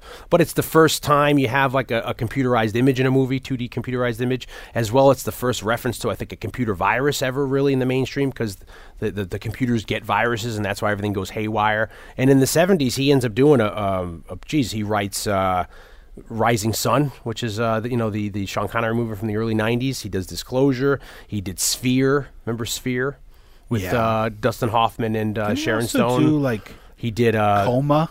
He did well. He he directed Coma, which was But off another novel. but it wasn't based on Yeah, which is another great movie that had a revamp done recently. But in the in the trailers, they gave away the the whole hook of what Coma was about. And it's like they gave away the ending. And Coma's a great movie, which takes place in Boston. That's why I brought up Boston before. Um, but he did uh, the Lost World. He did Prey. He did. Um, uh, the Great Train Robbery, which is a which is a kind of an adventure movie, uh, historical fiction. I think with um, Sean Connery and um, Donald Sutherland. He did uh, Runaway in the '80s. You know the Tom Selleck movie. He directed that as well. Uh, so he has all these great movies and books. And uh, you know he's he's kind of been compared to like an Edgar Rice Burroughs or Sir Arthur Conan Doyle with the adventure. He has like the adventure kind of a movie like the serial, but he his his idea or his niche is he brings the the uh, technology or sci-fi, like the cutting edge into it, and that's his angle. at the same time, though, didn't he also create like ER? yeah. So the, the, the television show was based on a movie, their movie they were going to do a together. script that he was trying to shop to Spielberg. Spielberg, and then I guess it got turned into a TV show instead. Yeah, so he's so doing pretty, so prolific to say the least. Because he's going to medical school and he's writing, and that's when he does the Andromeda Strain and some other things. And uh, by the time he hit the 80s, after I, I forget what year Runaway is, maybe that's 80, early 80s to 84, 85, his career's kind of stagnant. So he's meeting with Spielberg to shop this. You know, I was almost a doctor. You know, I'm very well in the, the you know, I'm, and he was going to pitch this ER style show or movie that turns into the show that we know and love from the 90s. But while talking to Spielberg, he brings up this idea that he's been toying with since the early 80s of a Yeah. dinosaur novel. Sure, And this is Because He was a amazing. big GI Joe fan. Yeah, and he loved the episode of G.I. Joe, Primordial plot, which is, what, 1983 or 84? that's uh, it aired November twenty first, nineteen eighty five. Okay. And the plot of that, which I think we bring, brought up when we were doing the Serpentor, Rise of Serpentor. Or, uh, uh, because we were talking about how cutting edge G.I. and Joe ahead of was, its time G.I. plots. Joe was. This was the Co- Cobra kidnaps a scientist who has discovered how to clone dinosaurs. They bring uh, them to life on a hidden island, and the Joes must escape the reptiles to rescue the scientist. And that's cutting edge technology because in the late 70s, you had uh, a movie I bring up often, The Boys from Brazil, which is based off a novel. That was about cloning. So that was like a whole on the forefront. 70s was like computer technology and like geneticism and like Yeah. genie. So, like, you know, come to the 80s, that's all in the psyche of, you know. And uh, his idea in the early 80s was he wrote a script first that no one really liked. And uh, about, it was from a boy's point of view about it. Uh, uh, dinosaurs. At first, it was like a college Dinosaurs. kid. Dinosaurs. and it was about a college kid who, Dino who- DNA. who does his own dinosaur DNA in college. And then he, the people he had to read said, it, you know, maybe you should change it to an adult point of view. And he, he was trying to wrap around, which is really interesting. He was going to scientists, and for a couple of years, he was really trying to wrestle in his head if this would be plausible enough to be convincing to write in a book. So he goes to talk to geneticists, and they're like, theoretically, this could work. They did it with a boll weevil. They found like a, a- a weevil that had DNA, but the you know, so theoretically, you know, if you could find an animal in the amber that was, you know, you could do it. So he changes it from a, a boy to having it be, and then he's thinking to himself, well, why in this day and age would we need need what, what's the need to create dinosaurs? It's not like that. Remember that '80s toys where there was the dinosaurs where you had like the the robots on top, or it was it was guys. This is I know this is right out of left field, but it was there were dinosaurs, right? But the the idea was you have like the Tyrannosaurus would have like a backpack on, it'd be like a human. Yeah, But it was, but it wasn't vaguely. like it wasn't like cavemen. It was like uh, they were like they had like goggles on, and it was it was something like I don't know. Futuristic people go back to that age and they they tame dinosaurs and make them like their companions. Like we're not doing that nowadays. we had. Dinobots. Dinobots from Transformers. So so he says the only conceivable way nowadays someone would want to do it, aside from like saying they can do it, is to make it um, an amusement park. Yeah. So that's his idea is to turn it into an amusement park and have it be something that people. And then we go back to the Westworld thing. Yeah, I mean, if you think about it, really the only two plots you could go with are something like Jurassic Park, which is uh, like entertainment on a family level. Yeah, like the flea or, circus. or you do like you go dark and you go with like most dangerous game. You make an island and You make an island where people just people can go and hunt big yeah, game. it's like it's like dog fighting to the gazillionth level. So he ends up doing this book, and what's amazing is we go back to him his conversation with Spielberg. He hasn't either started writing the book yet, or he's only in the infancy of writing the novel that comes out in 1990, Jurassic Park. And Spielberg already says, "I'm interested. I want to make a movie." Then there there is a bidding war that goes before the book is done, and. Uh, Crichton doesn't want to start a bidding war, but he says, "Listen, there's a non-negotiable 1.5 million dollar fee for my license to do the book. Take it or leave it." So you have Tim Burton and Warner Brothers because Tim Burton's huge It's doing what if game. Yeah, he's doing Batman, so they bid for it. You have um, uh, what's his face from uh, Donner Donner and Columbia Pictures because he had done Superman. You have Joe Dante who had done Gremlins and 20th stuff. Century Fox, And then you also have Jim Cameron, who would, you know, of course, did Abyss and Terminator, uh, wanting to do it too, but uh, Spielberg wins. Yeah. And if you think about it, if Jim Cameron would have did this movie, he probably because the book is a lot gorier. Yeah. And I read the book. I'm a fan of the book. I, to my own personal opinion, it's a little long-winded, but that's not I either read here the or book there. when the movie came out. Yeah. and it's great. And what you end up seeing is there's a lot of elements of the book that end up coming up in Lost World, the sequel to this movie. Sure. And I feel like use. there's even stuff. Is it Lost World? There might be. There's stuff in other in other ones too. Yeah, that they and the third one where you have like the, you have like the triceratops flying and all. I mean, they really. I mean, the not to go down th- this road, but the the basis of the of the book is basically uh, it begins off the coast of Costa Rica. There's some workers who get hurt. Uh, they don't know who hurt them. They get attacked by some sort of unknown animal that the, then the company tries to like uh, dead and not let anyone know. So they bring these paleontologists in to try to figure out what it was. Who are are Sam Neill and um, uh, Laura Dern character. But then all of a sudden, Hammond, Richard Attenborough, shows up in the book and says, whisks them away to this island. And he has this island full of dinosaurs. But like the movie, the investors are a little skeptical that, you know, is this safe? Can we do it? So he brings these Is it safe? Is it safe? yeah, you have, you have Sir, uh, uh, Sir Laurence Olivier start fucking with Sam Neill's tooth. And he's like, I don't know what you mean. this is reality. This is not reality. Is it safe? Ah. Um, and you have so they they're brought to the island, and then what happens in the in Hammond in the book, the Richard Attenborough character is very much more. He's not the, the movie makes him very sympathetic, which I love. But in the movie, he's kind of he's eccentric. He's a good-hearted guy, but he's so driven by um, his vision that you know that people He's start not seeing the consequences. yeah, exactly. Which you see a little bit in this movie, like sp- certainly in the scene where he's he's comfort eating the ice Yeah, cream. when I walked out. Yeah, when The you scene- walked the out. scene I didn't see until much later. yeah, you see a little of that there, where he's like, "We can start again. Who cares?" You know. But so then, the, then what ends up happening in the movie or in the book is that again you have the the industrial espionage, where you have the um, Nedry character try to get uh, get the stuff off the island. Sure, yeah. He turns the shit off, and then it becomes this whole thing of this tropical storm coming hits the island and then the power goes out they have to try to fight through the, through the island you know because the T-Rexes you have you have the flying um uh, what do you call those? Uh, ty, ty, tyrant? No, um, uh, they're on the tip of my don't map. Say it. Uh, Uh, uh, yeah, I can't believe we. This is all of our elementary school uh, learning. We've we've because I could see it in my head. Pterodactyl. Pterodactyl. Very good. Ding ding ding ding ding. Uh, you have all that elements in it, and um, the fear becomes in the book very quickly is that the boat left, but they find out that one the animals are breeding because, as in the movie, they gave them frog DNA, and they've the females have turned into a male to, to next step in the chain. But the raptors have gotten off, and they're on the ship, the boat. So they're it's like zombie. yeah, so they're like tr-. Exactly. So what they're trying to do is they're trying to get the power on one to get the power on to secure the island, two to get the power on to stop the cargo ship, tell them to turn back. Yeah. And they eventually do that. The Costa Rican uh, uh, National Guard or Air Force comes, save him, take him away. Hammond dies in the book because he's like, we can rebuild. He goes for a walk, falls down a hill, gets eaten. A lot of the people get eaten. Some people survive. There's bigger roles in the book for various characters.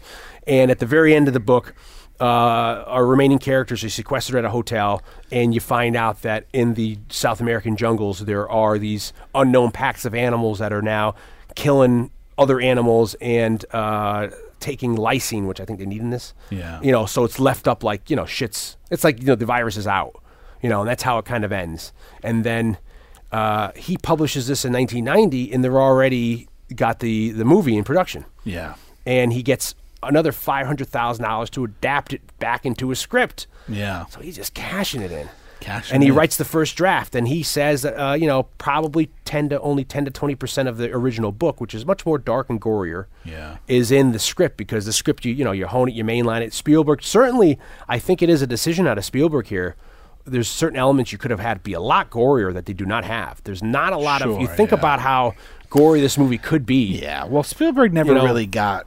He only really went He does that for like super the, dark when he's producing. No, but you know what he does do with Darkin? He does do it in like historical pieces, like Amistad, Uh, Schindler's List, Saving Private Ryan. When he's doing stuff that's real, he'll go as dark as to. Sh- but for this stuff where he's trying to invite children, and you're right, he only unless he's doing it vis-a-vis another director, Yeah, and then he's, he's- doing these like very very fucked up themes, like you know. You know, I was wondering.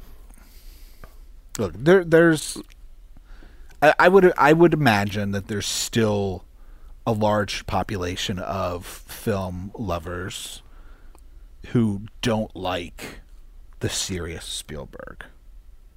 They don't think things like Schindler's List, Amistad, Saving Private Ryan are good. And you know, I imagine there, there you could have this conversation of like, well, like, how come he's just he's if he's so great at film language, if he's such a great director, how come he can't do that? Like, how come those movies stink? Would be a point of view. Yeah. And then why why do they think they? what's the argument that they stink? I, I Is because know. they're too heavy-handed, or they're too serious, I or could they're imagine that. Like I, Or because I'm not. A, I'm not a huge fan of them. To Yeah. be honest with you, like I never really cared for any of them. Yeah. you know, and, uh, in terms of like I saw them once, and I was like, I'll never. I don't ever need to watch these movies again. Like they're, like okay, like I. But I could see that people would imagine would could say that they're pretty heavy-handed. I wonder if that's also because it's uh, for you particularly. You know, you don't gravitate towards historical fiction to watch over and over again, like a Gettysburg and stuff, where you've seen it once, you're good. Where these other ones are like, You can watch. The, you Yeah. can't. I, I, who's going to sit and watch Schindler's List multiple times? you know, I mean, Saving Yeah. Private Ryan, you could for like the action sequences, the Sure. authenticness of World War II. I would just, I just, I kind of feel like, on top of this thing I was talking about about like the grasp on cinematic language, blah blah blah. He also has just like this uncanny ability to like tap into wonder. yeah, like and i you know whether it's you know even jaws has it to a certain extent like this there's the hor- hor- horrificness of the shark and and goriness going on it but there's this and john williams' score is a great example of you know how music can this like adventure on sea Yeah. you know this guys out on on on water you know there's, there's that and then you have uh you know something that is definitely not a kids movie, but like Close Encounters, uh, E.T. certainly. You know all the Raider, all, all the Indiana Jones movies, Jurassic those- Park. There's just like this this sense of wonder. But then you have Hook, which is like. And maybe too on the nose. Yeah. You know, it was like it was too much.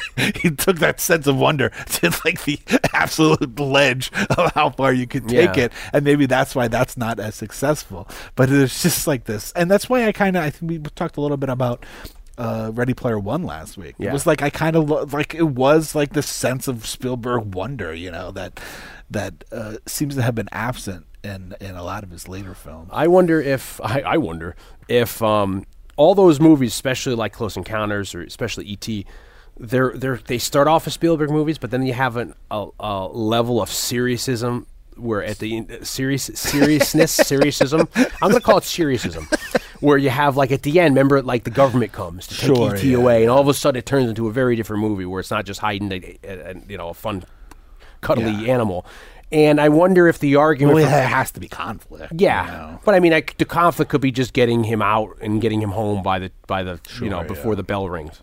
I don't know, you know, but the government. say about the bell. Yeah, but the government certainly comes and it becomes something very different. Where freaking what's his face, uh, Mike Peter Coyote comes and he's taking him away and it's a crying fest. Um, but I wonder if the criticism towards the more heavy-handed, serious movies is because we've fell in love with Spielberg's way of storytelling in these popcornish movies or these genre pictures like a Jaws or a uh, E.T. or Raiders of the Lost Ark. That when he's doing these serious movies, he's taking us under the guise that he's Spielberg, but then he's showing us stuff that's so quote unquote horrific with the Holocaust or Yeah. with the Normandy invasion or slaves being thrown off a boat while they're alive in Amistad that it's like people feel like they've been not cheated, but it's like I didn't come to see this. I came to see a movie. you know what I Sure, mean? Like a pop gun, a pop gum, a popcorn filled movie.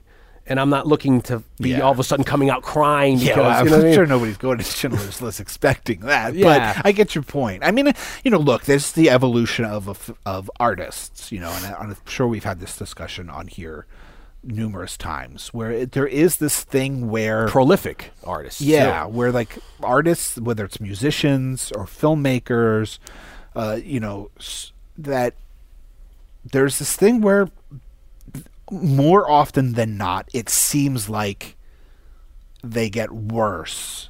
Or at least their stuff is not as appreciated, and maybe some of it has to do with nostalgia from Yeah. by the viewer, and so it's audience driven.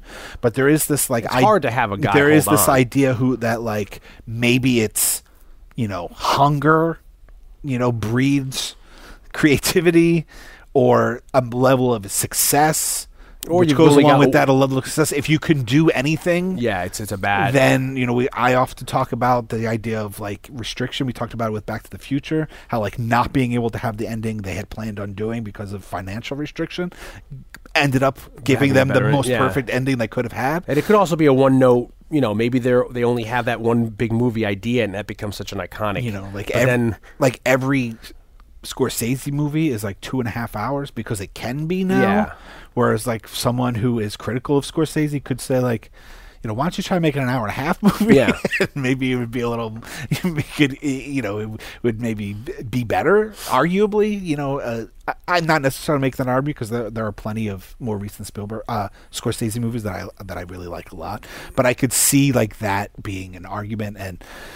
You know, and, and so looking at it through Spielberg, and Spielberg is unique in the sense where maybe you can maybe get this with Carpenter, but a lot of these other icons like De Palma and uh, you know Scorsese or whoever, uh, I mean, Carpenter's a perfect Coppola, example. where they're where they're um, not only are they helming and writing their own stuff, but then Spielberg.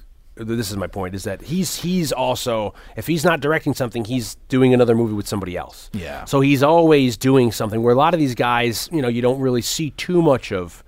You know, I think maybe Carpenter a little bit, but a lot of these guys aren't doing maybe nowadays executive producing. But Spielberg, oh, since the beginning, since I say the late seventies, he's always been just as much as directing and writing or doing movies. He's also either executive producing movies or he's helping them get made. He's having a physical hand in them, so he's Yeah. ginning out a lot of product, uh, either by another director or by himself.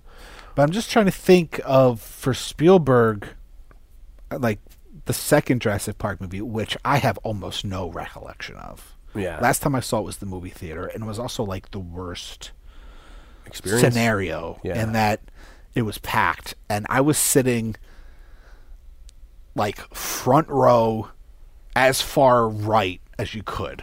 So it wasn't even like I was in front.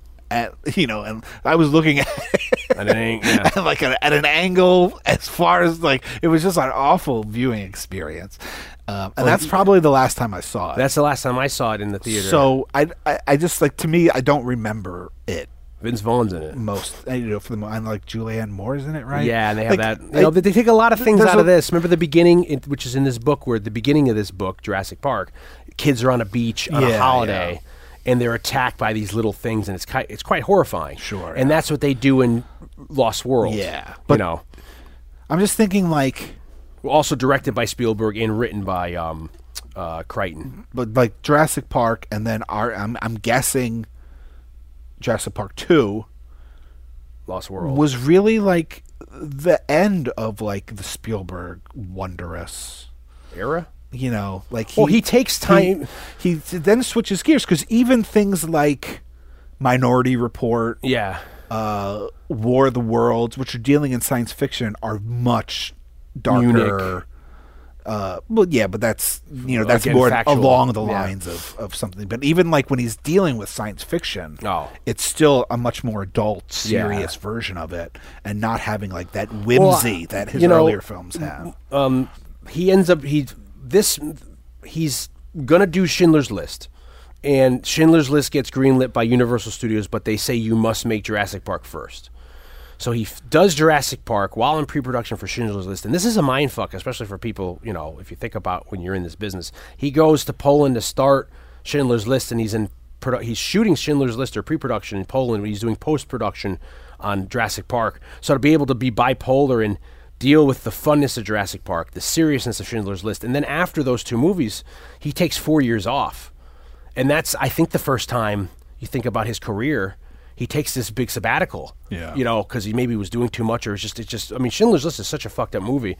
I've only seen it once in the theater because I felt like, I, you know, it's it's hard. It's a hard movie to watch. Yeah. Because it's so truthful, it's so honest, it's it's it's so fucked up. I saw it at the movies because it was ninth grade. Yeah, I did the same thing too. They took us to see it, or eighth.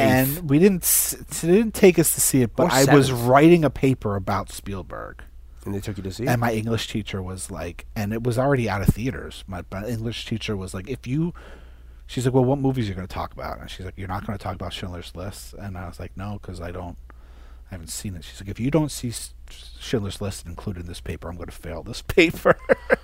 so luckily, I found it at Cine 10 second run theater. nice. For two ninety nine. You went by yourself? I went by myself. My mom like dropped me off. And you're the only one in the theater, like watching that red dress. I don't know if I was the only one. I also saw the English patient that way, and I have no idea why I went to go see the English patient like by Well, myself. because everyone told, everyone said you have to. See I went to go see that by myself. But like too. Schindler's List is such a hard movie for various reasons to watch. So I wonder if just after, you know, it's it del- it's delving with themes that are really messed up. You know, it's like there's a movie that um, Timothy Blake Nelson did called The The Gray Zone, which I love. That's so hard to watch. These are movies you don't just pop on. You know, I mean, it's and we're not even talking like torture porn. It's Schindler's like, List song. yeah, let's let's watch it from the beginning.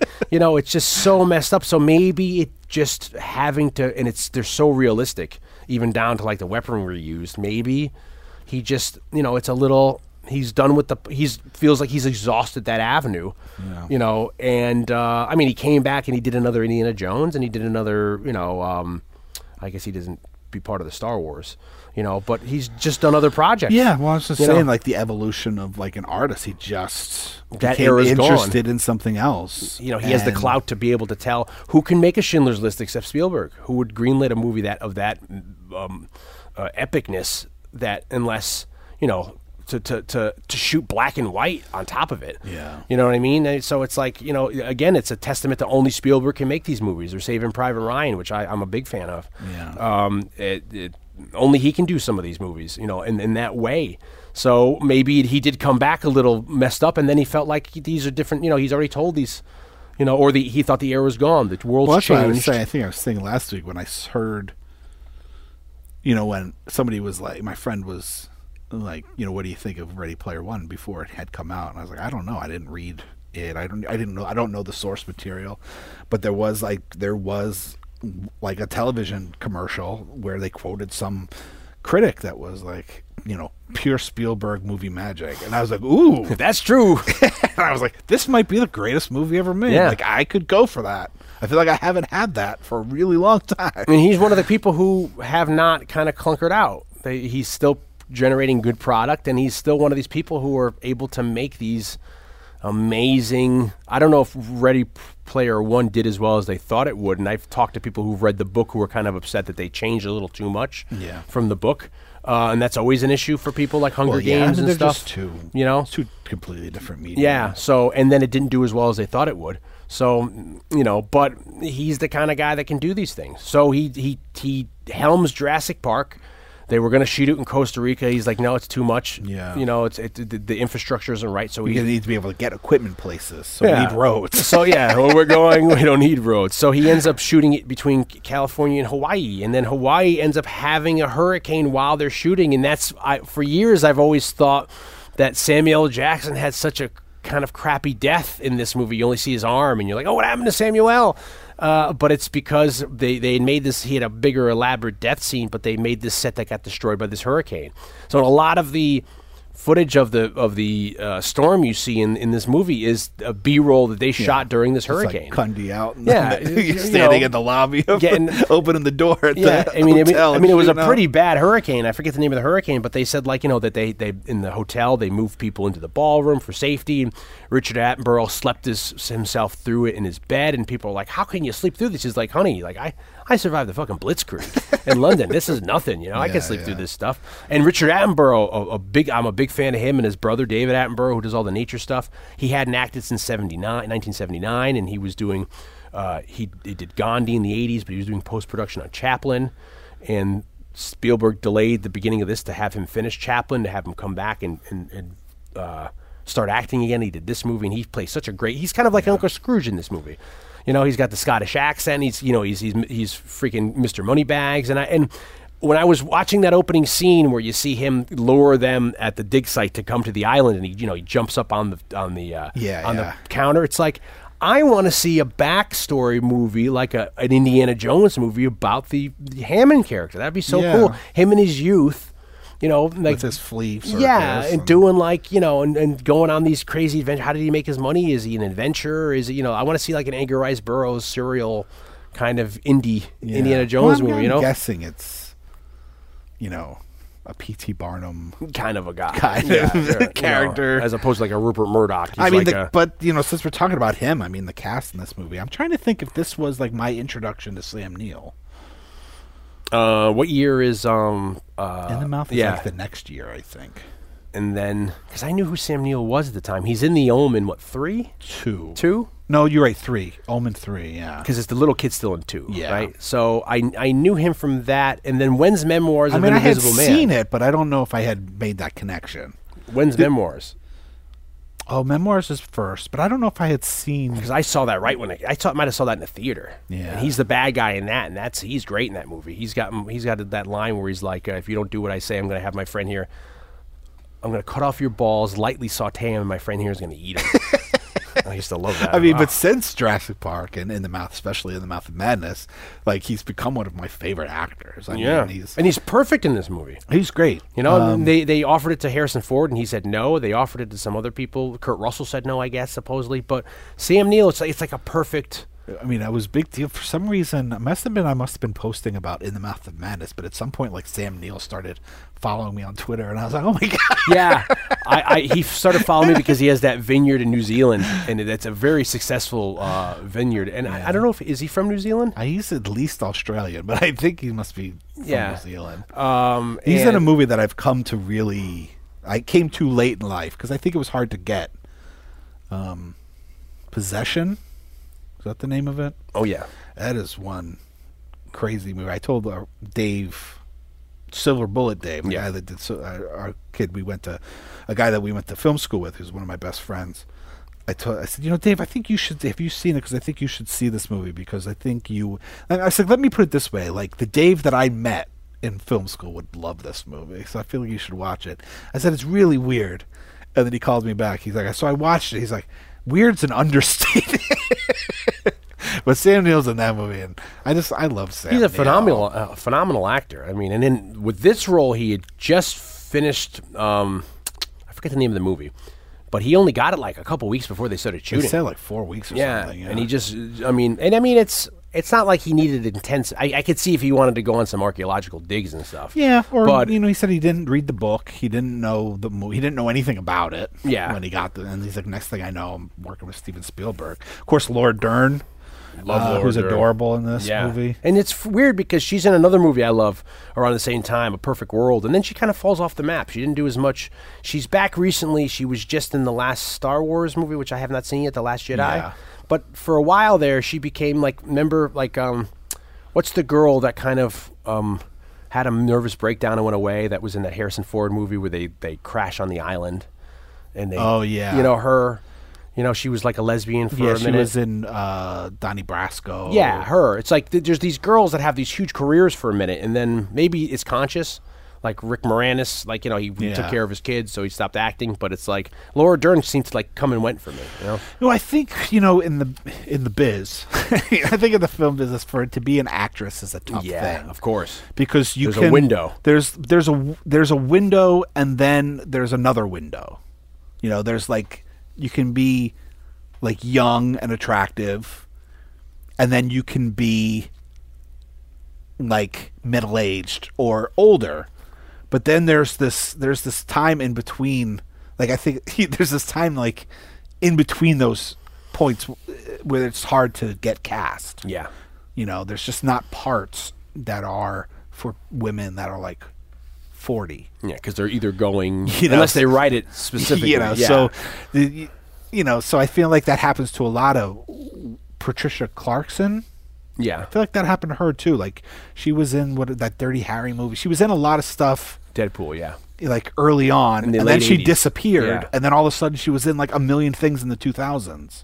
You know, like I feel like that happens to a lot of actresses because there's this weird time uh, in uh, age wise for women where it's hard to get cast in things at a certain age. You can either be young or you can be older, but you can't be in the middle. Yeah, I see that. You know, my day job in the news business. People, you know, you, you you're always worried when you get to our age because Yeah. you have the younger people coming in, the the more attractive, younger, and then you're starting it. And women, you know, I mean, uh, some people age better or worse than other people, so it's hard. Then the next thing is, do I have uh, cosmetic surgery or do I have like uh, body augmentation? And then, you know, so it's very hard. So I could see, especially in the film business, because if the roles aren't there you know, if you're only looking for a, you know, a young married couple, a teenage college college that or you're the, you know, you're the uh, the patriarch kind of a woman in You their forties. you could be like a co- you could be like a child actor, which she was. Yeah. she was pretty young when she started acting. She's in like Mask uh, with Eric Stoltz, and um, she's in, and then in, in her early, in like her early twenties to mid twenties, she's in some David Lynch movies. But there's like this point where it's like you, as an actress, you can be like the starlet.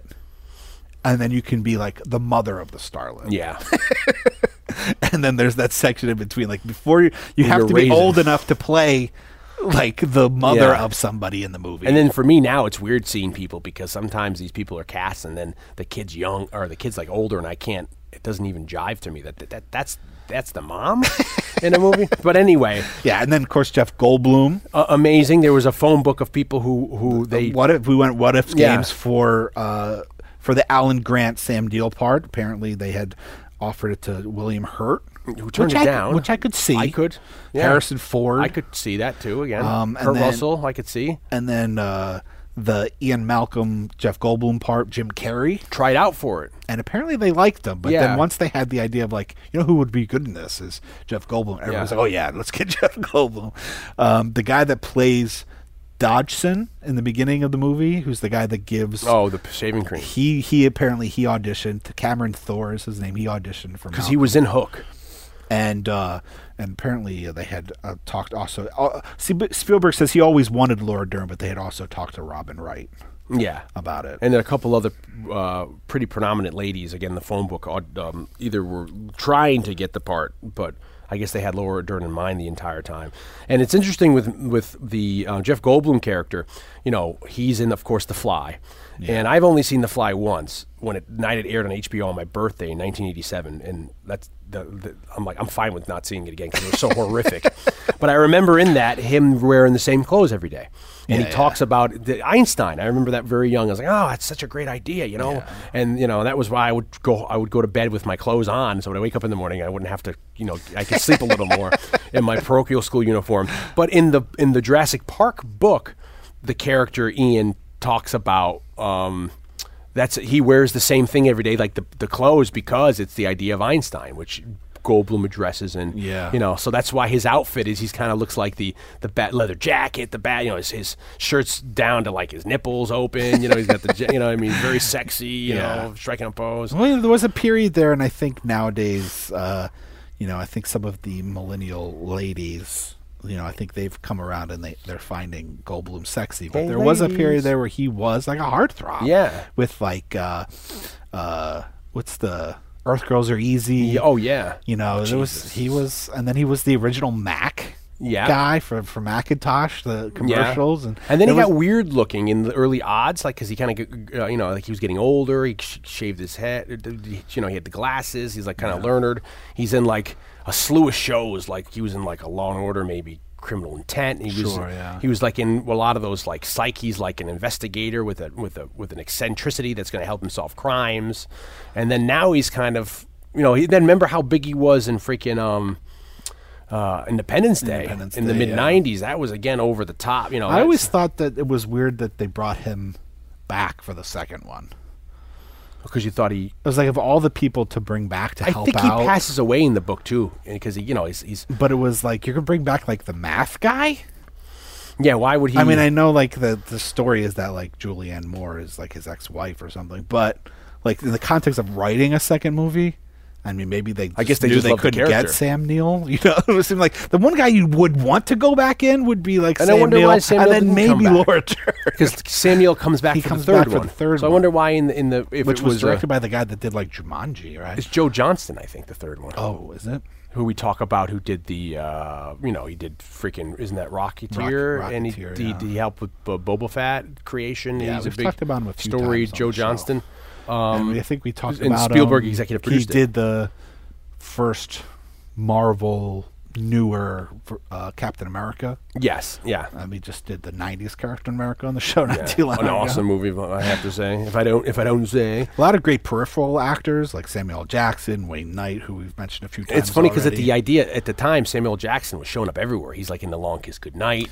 He was in Patriot Games as uh, uh, Jack Ryan's friend at the CIA. There's CIA. actors that like they do the money grab where they'll do anything, you know. And there's like phases that's like, you know, William H Macy was that for a while. They- they're Janeane both at hard Garofalo, Janeane. Garofalo was probably the first person I know. Yeah, Harvey It was always like, oh, Samuel L. Jackson's the new Janeane Garofalo. They're William H again, they're in Macy's the news.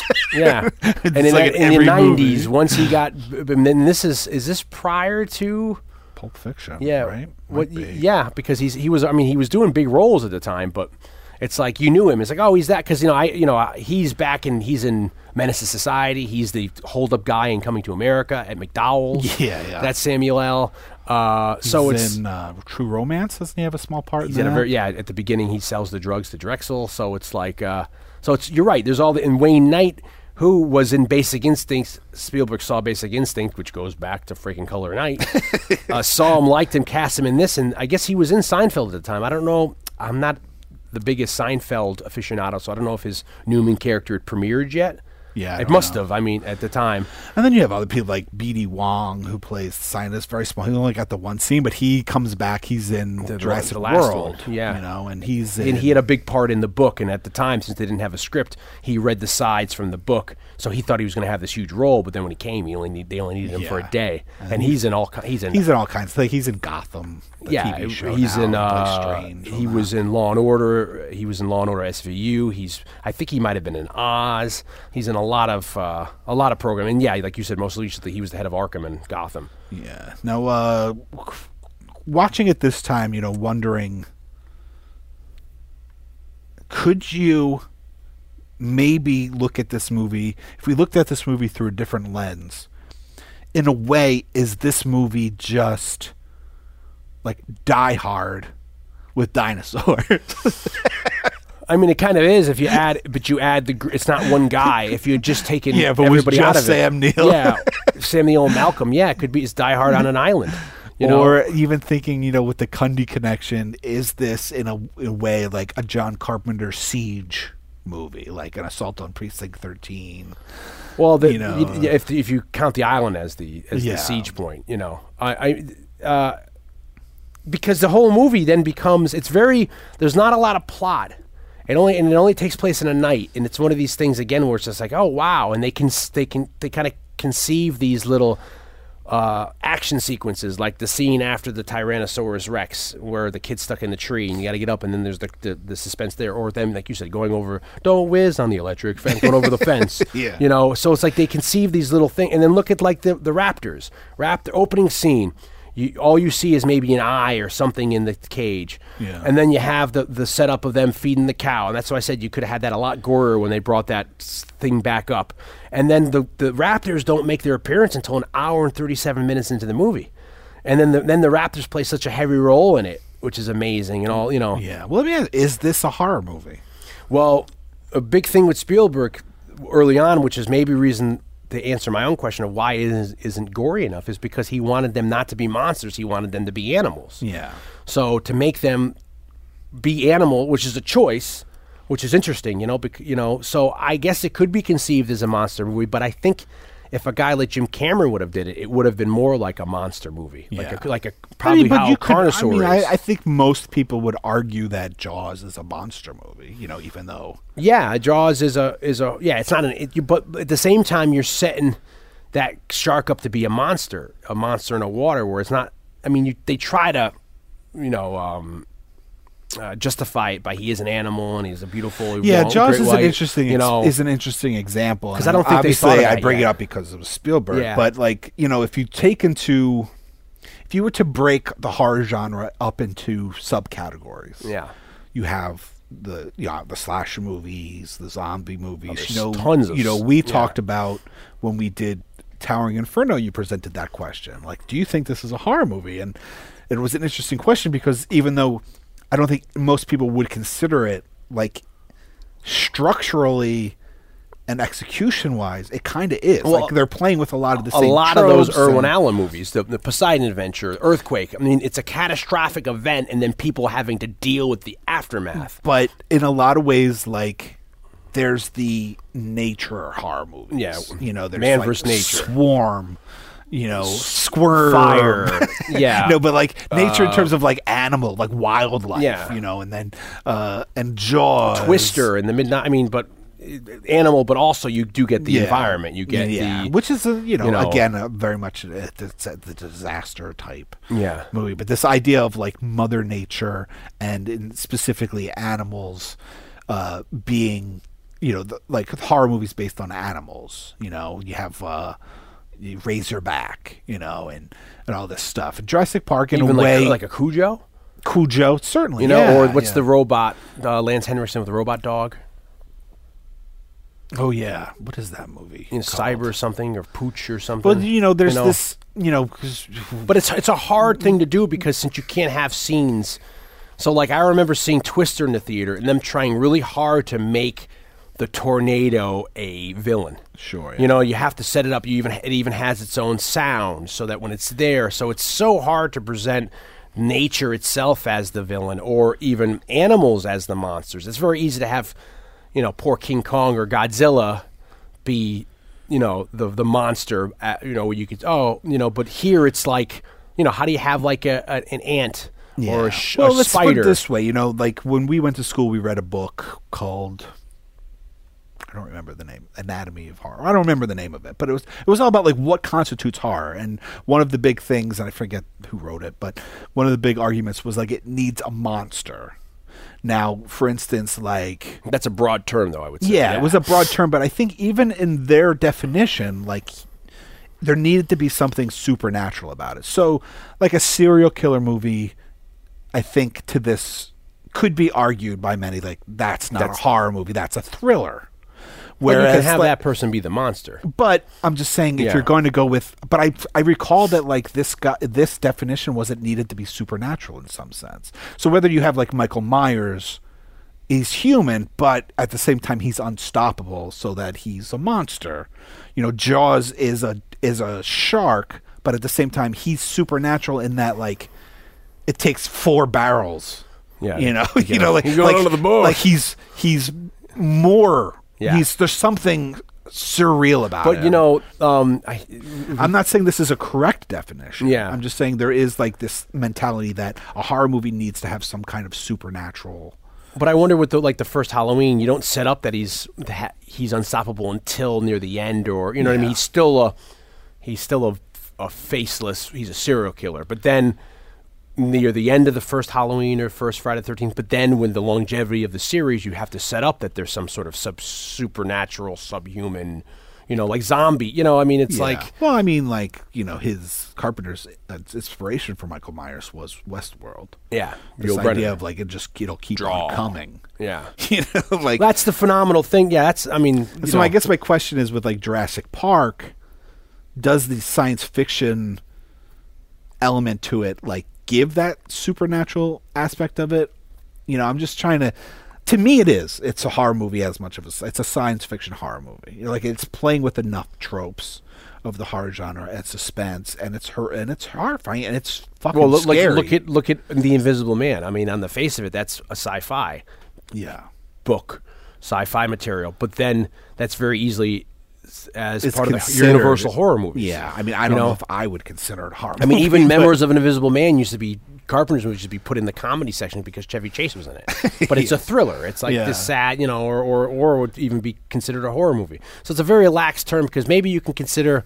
I mean, you could go broad like we're saying here, and there's a lot of movies you wouldn't think on the face of them being horror movies that suddenly, oh, maybe like Titanic. I mean, that's a disaster. Maybe that could be a level of a horror movie. Well, because you could certainly the boat before you could sinks. easily put Jurassic Park in the category of the disaster movie. yeah. you know, it's like it's like Westworld. I mean, Westworld was certainly that was more billed as a horror movie than say Jurassic Park was, but it's playing with the same sci-fi amusement park going wrong, and then with Westworld, it's robots are coming like in. Jurassic Park, the it's just you're dealing with you know wild animals that you know that are just uh, uh, attacking people. Where in Westworld, these robots now want to kill because they're just malfunctioning. Yeah, yeah. you know, and you have Yul Brynner, the, the man in black, following you. It's the, which was the basis for the T eight hundred and Terminator. Hey, since we're on Terminator, did you, I wonder if there's an homage in this movie near the end of it? You know, in the Raptor, there's a shot that looks very reminiscent to me when the Raptor's going through the room and you see like the DNA. Um, uh, silhouette on his face of all the different, you know, ACG, and then at the end of the first Terminator movie, I mean, it's really freaking in the in the hole in the wall.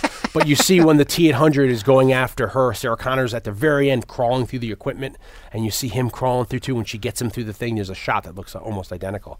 But there's even a uh, a reference I thought to Stanley Kubrick in this movie when they said like the, the it's the setup and payoff. Unless they learn to open doors and they cut to and you see the door handle jiggling and almost as 2001 when they found the monolith, you hear like the oh, Yeah, yeah. and it opens the door. You know, it's like there's very much that kind of yeah, I can see. I didn't. It did. It certainly didn't, didn't occur to me at the time, but now that you mention it, like, yeah, I can see that as being. like a little homage Uh. to. I mean, there's just so much. I mean, like you know, it's so. I mean, you know, you take it a context that became has become uh, a trope of horror movies to start with, like a horror scene, and Jurassic Park does that. Like you were, I think that's what got me on this train of thought. Well, even- you were talking about the opening of Jurassic Park. It's it's. and how we don't we only see the raptor's eye, but it's something like, like It's a horrific It scene, opens yeah. with like it, Grabs you, It throws us into into it but on a broader term, that's because you take that scene out yeah, and it starts. and you eliminate advertising, and you just watch the movie straight, and you the story unravels. yeah, Like you don't know to be scared yet. which is good because that's kind of like what happens with But the first scene tells us like this shit's dangerous, And you they're going into like the lion's den. And I guess you would say that's a horror movie idea because if you look at like Westworld starts just nice. Yeah. A lot of movies of yesterday would start without the scene to, to grab the audience. But with horror movies like the beginning of Jaws or the beginning the of peeping tom. Yeah, I mean, but you don't know, get it going in- back even that far. you don't know? even get it in Psycho. I mean, they start slow, so you don't know where this movie's going, and then spoiler alert: when Janet Leigh's killed, you're You like, know, "Holy shit!" like Halloween starts with a young Michael Myers. You Yeah. know, it start like horror movies have n- not all obviously. Well, I wonder when that started. I mean, you're right. Peeping Tom starts it, and then in that era, like you have the, you know, like the first murder and a serial killer, like Jack the Ripper, kill. You know, so I wonder, you know, and then now that works on bigger. You need to have the, you need a scene to get the audience in at the beginning to, to, to so they're not bored. So you need to start your movie at the ending. Yeah. You know, guy's got a gun to the guy's head, and then how did we get here? Or like, you know, the big action sequence at the beginning, uh, bank robbery. You know, or, you know, yeah. you need you need I- that. I, do want to clarify when I was saying this idea of horror needs to be supernatural. and stuff. That that's not my theory. Like I don't believe that. Yeah. you know, I was just making a kind of a devil's advocate, like because we've had this definition has been told to us. You know, because we read a book about it when we were in school. So I was just making like you know I was just presenting an argument, uh, uh, presenting a discussion point. But just to be clear, like I don't have that. point Yeah. of view. I don't want people being like you're crazy. Yeah, yeah. How could you be a horror fan and not think? Uh, I don't believe that because Peeping Tom is a perfect example of a movie that where there's nothing supernatural about it, but that's as great of a horror movie in my opinion as any movie ever made. Yeah, I- uh, I'm- I feel so. I just want to backtrack a little bit because I don't want anybody to think that I was No, making yeah. an argument that is, you know, people aren't going to agree with. And I feel the same way. There's a 1955 movie, Night of the Hunter, with Robert Mitchum. He needs a psycho preacher, and it's the same Yeah. kind of a thing. Where well, that starts where they find the body. So I mean, for whatever it is, I guess a good script you want to grab the audience somehow and then keep them. Yeah. And then you're right. If you take off the first scene with the Raptors, it would start slow. Maybe that would be your intention. You yeah, it would just be like you would not, kn- you would not, as a viewer, like you and don't call it Jurassic Park. you wouldn't know. like you could even call it that. I mean, you know, we would then open with mosquitoes, and then we would, but then we would open with, you know, Sam Neill And digging up alien- yeah, dinosaurs. yeah. So like very quickly we would know that it's about dinosaurs. Yeah. dinosaurs. dinosaurs. Let's talk. We're running out of time. We should talk about how clever. See now, you have the book. The, the when you have our man, uh, the the screenwriter uh, that we talked about from um, Koepp. Koepp, David Koepp. his idea of taking the uh, the the first edit or the first sc- screenplay that Crichton does, he takes a lot of the backstory out. There's a lot of you don't need to know the backstory of all these characters. We're going to tell it through action, exposition through action. Yeah, yeah. So another thing that you we were, you know, we should write a filmmaking through the film lovers Yeah. perspective. And then we have all these things that we bring You up know, all the time. and and here you like have the idea, through action. and you have the idea here is like, how are you going to get the audience up to speed on shit they're going to know nothing about, cutting edge genetic technology? Well, you can explain it all in the book, like you, can read it, and then that's why the the book was praised. The book comes out, people are like. Why is it so good? Because it has this cutting edge technology and it's so easy to understand. People can grasp it in a second and it's a fun adventure.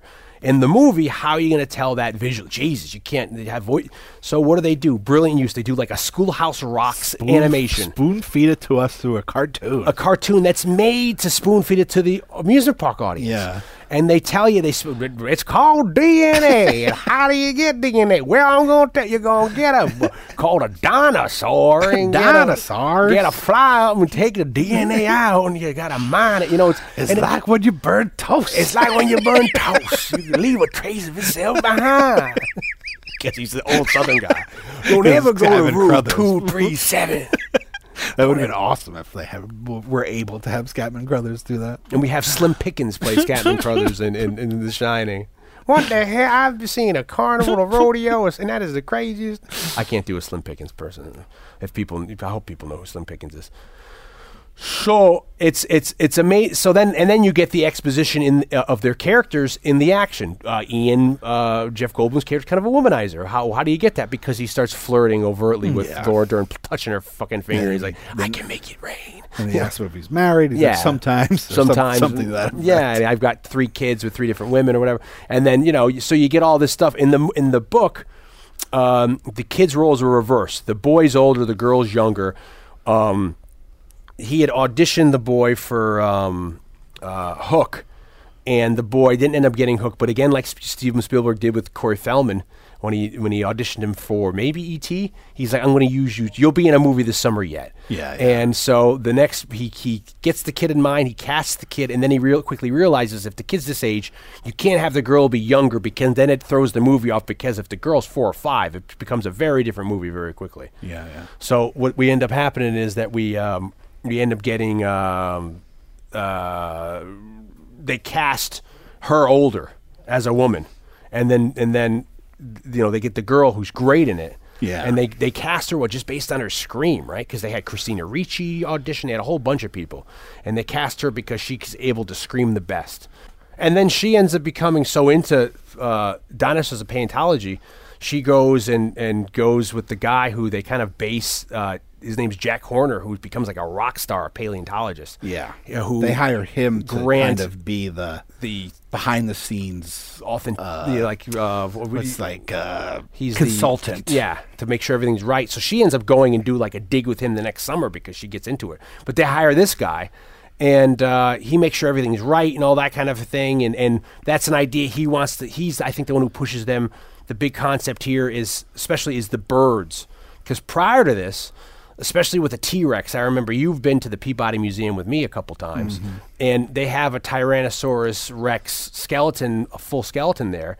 And if you look at Godzilla, prior to this movie, th- they always thought the ti- the T Rex's uh, tail would just come down. He would stand straight and he would come down the back like Godzilla is. Yeah. And this was the first movie to have no. It's like a bird where he kind of leans forward and the tail kind of is used for balance. Yeah. You know, and so they kind of go away from the lizard idea and they go more toward they're more like birds. And since they had no basis of of they you know they they never saw a dinosaur, they used a lot of animal behavior to they mimicked Sure. bird behavior. Well, like for know. instance, you know, as Dion knows, and it's not a story for today, but uh, pigeons ho- hold a, a special place in my heart.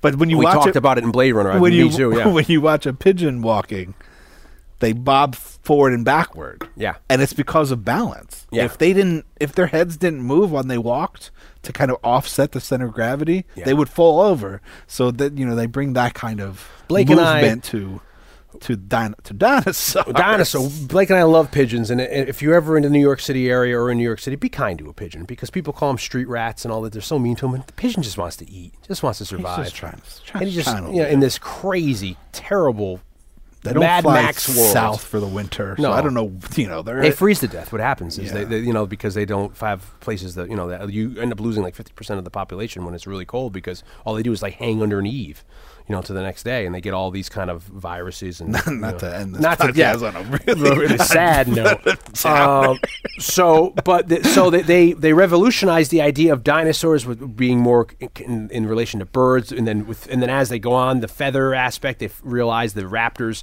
probably had feathers, and I think that's why you see raptors with feathers. And maybe the last Jurassic Park movie that just came out, it has, it has like three feathers on its head. Yeah, maybe. Uh, and this was huge. Talking, getting back to this guy Jack Horner, um, no relation to the composer uh, uh, Horner, uh, S- James Horner. That when di- after this movie came out, people were so interested in like uh, paleontology, dinosaurs, museums uh, picked up. There was tons of documentaries on dinosaurs. People like you know people, it, and it's like it's another good great service that a movie is is amazing as this does all this stuff we just said but it also then gets people interested in going to a museum and reading about history and see you know it's just so and this interest in dinosaurs and documentaries and all that it, it's a real testament you know that this guy uh, you know a paleontologist becomes like a, a rock star like an archaeologist with Indiana Jones would. So it, it's it's amazing. What what else have we we're, we're, we're just skimming the top here because there's just so much. Yeah. I mean we looked up the research for this and this was probably the most pages of like trivia and, and, and, and notes I've ever seen for so at some point you're just like wow you know there's just there's just so just- much. I would say that it is just interesting that it's so far has spawned four, like it's you know, it has spawned like four sequels. There's the new one coming out this year. Movies, yeah. yeah. Uh, Jurassic World: Fallen Kingdom. There's a Jurassic World. There's a third Jurassic World movie like already kind of slated. Uh, video games toy then so that's another thing too they spent what 65 million on marketing on this movie Yeah. and they had like a thousand different products toys lunch boxes books uh, novelizations geared towards children uh, Comic books. comics sh- tv shows uh, dino exposition uh, exhibitions and there were like cartoon shows that I don't think ever got off the ground, but were like in development to maybe make animated series. That were- Yeah. And an awesome thing is when this movie premiered, it came out June 10th, as we said, but a couple days before they premiered it at this benefit dinner. It was a child, I forget what cause it was, but they premiered it at this benefit dinner in D.C. to try to raise money for this children's malady found. I forget what, what it was for, uh, to help these kids out. But it's like, you know, we talk about the marketing of Batman in like 1989. It's like Jurassic. You can get anything. I mean, you know, you can get. I, there was probably like a, a Ford Explorer, you know, like a Jurassic Park. Yeah. not not to look like it. Yeah, yeah. But like I, there's a there's where I walk my dog around my neighborhood. Someone has a Jeep Wrangler, and it's the Tomb Raider edition. And I was like, oh, I didn't know they made, you know, but they made like a Tomb Raider edition. It's just, it's just Yeah, a yeah. Jeep with some lights on top of it, a Wrangler.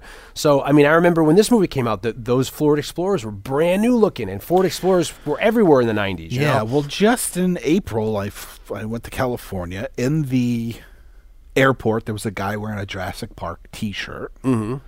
And then, like a couple of days later, while in California, I saw a different guy wearing the exact same Jurassic. Is it the old logo, like Yeah. the Batman? That's another thing the black about. T-shirt with like the just like the logo with the with the Tyrannosaurus Rex skeleton? And we've had conversations in the past on other podcasts about superheroes, about like how iconic the Batman logo is, branding. yeah. You know, the Batman logo, the Superman logo, Spider-Man logo. So it's like this had a, you know, you could take the words off the poster, and it's basically you can have the what is that? The, the like the negative image of just it looks like a, a, Yeah. stone wall with the cutout of the Tyrannosaurus uh, bone structure, and that's Yeah. that's your logo. yeah, and you'd be like, oh, that's a Jurassic Park logo. Yeah, and it's and then they also say too that a lot of these a lot of these dinosaurs aren't even from the Jurassic period. It just is a Crichton's like it just sounded better.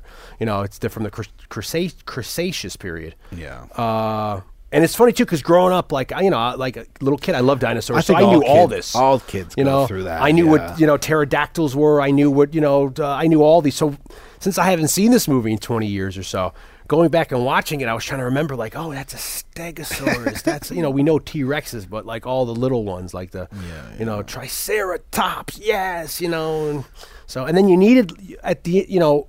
It's a it's a, it's kind of a stroke of genius to be able to have to bring the Raptors in Yeah. because the rap, uh, you know, it's one thing, That, you know, a, that was a lesser known yeah, dino- dinosaur. and they they, they play it up too as being like they're very intelligent, they're fucking Terminators, they they hunt in packs, they Yeah. they use they do deductive reasoning, they're they're fucking like Well, it's you know like that's Columbo another you know Holmes. brilliant kind of script thing. Yeah. it's just like we he Sam Neill scares that kid by telling And that them kid, how I, they would hunt. I put a note. I remember that kid from the '90s. Remember he was in a lot he of was stuff. in a lot kid. of stuff. Yeah, but then we see there's foreshadowing that that's For how the Muldoon get death, yeah. that's how we get that. That's how they kill Muldoon. What does he say? Clever girl. And I really liked him because to me he looks like a live action GI Joe. He looks like what like Safari or one of those GI Joes at the time. Could have had. Um, You know. they should have put Paul Hogan in that part. Yeah, oh, he would have been amazing in that part. What's he doing at that time? Yeah, you know, Crocodile Dundee two had already come out. That could have been great. Uh, not to say that guy didn't do a bad But, role, uh, but the but the Raptor stuff is like you know because then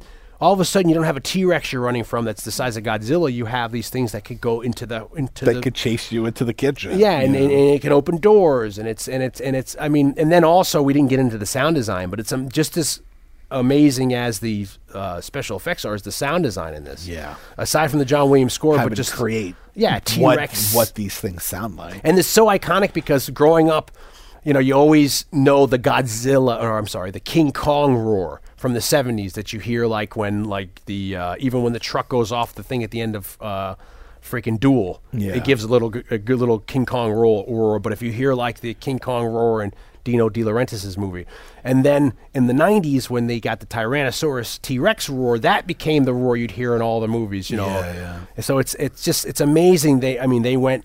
You know, if we could spend three hours on this, we talk about. They went and did five or six different animals, put them together to have them sound like this. And the ma- I mean, eh, you know, even they have like the, the, the what do they call those the with the tall necks the the, Dra- the, uh, the giraffes. No, no, I'm sorry. In the movie, Brachus- Bra- Brachiosauruses. Yeah. They're, they're like they're doing whale calls at one point, you know, which is completely yeah. inaccurate, and they don't chew like cows, but they like they wanted to make them look majestic and sound, you know, very calm and Well, docile. the like thing we don't know. Yeah, I think that that's like the. I think that's one of the fun things about the movie is like, well, they do move in herds, or they, yeah, it's exciting. you know, it's like you know, what the theories. You know, when you're t- t- talking about, you know, to BD Wong about like, you know, what's the temperature? You know, it's like we don't. There's these creatures that we can, we've only been able to like hypothesize about. You yeah, know, we've only through fossils. We've stuff. only been able to look at skeletons and imagine what it they would be like by comparing them to other animals. And so like their wonder of as being scientists that have spent their lives yeah. being able to see what it's really like. And I feel like in the book they also talk about how like the the dinosaurs I remember there's a scene the dinosaur has trouble breathing. But it's because of like the atmosphere, Yeah, you know, a- like because of in- pollution. Like yeah. their lungs through evolution have not been prepared for like what man has done to the earth. Yeah, and that goes back to freaking uh, H.G. Wells with War of the Worlds. Which know? is an interesting. You know, Yeah. I remember that's something that sticks out of my head from when I read the book in 1993. You know. Yeah. Um, but like this idea of being able to see things that we've only been able to, you know, guess And it's what they would be like, it's how they would act. it's amazing that then the, these scientists and these paleontologists and archaeologists and all these other ologists are able to then, from bones that they find in a rock, be able to discern that the you know the the the uh, you know the hunting patterns, and they know they know the, all this stuff they've able to logically then not just so much guess, but they've been able to prove through deductive reasoning, and then people are like, oh, okay, this is confirmed by the scientific community. All the stuff they've able, been able to learn just by finding these things, bones and stuff, Yeah. uh, is insane. So, uh, so and yeah, and the movie comes out and it just makes like what does it make like a billion dollars? But it didn't make it didn't cross a billion until the 3D. Yeah, Uh, Terminator when it got re-released. But it- Titanic did, but, but it was the highest grossing movie of all time until Titanic. and then it, made and it.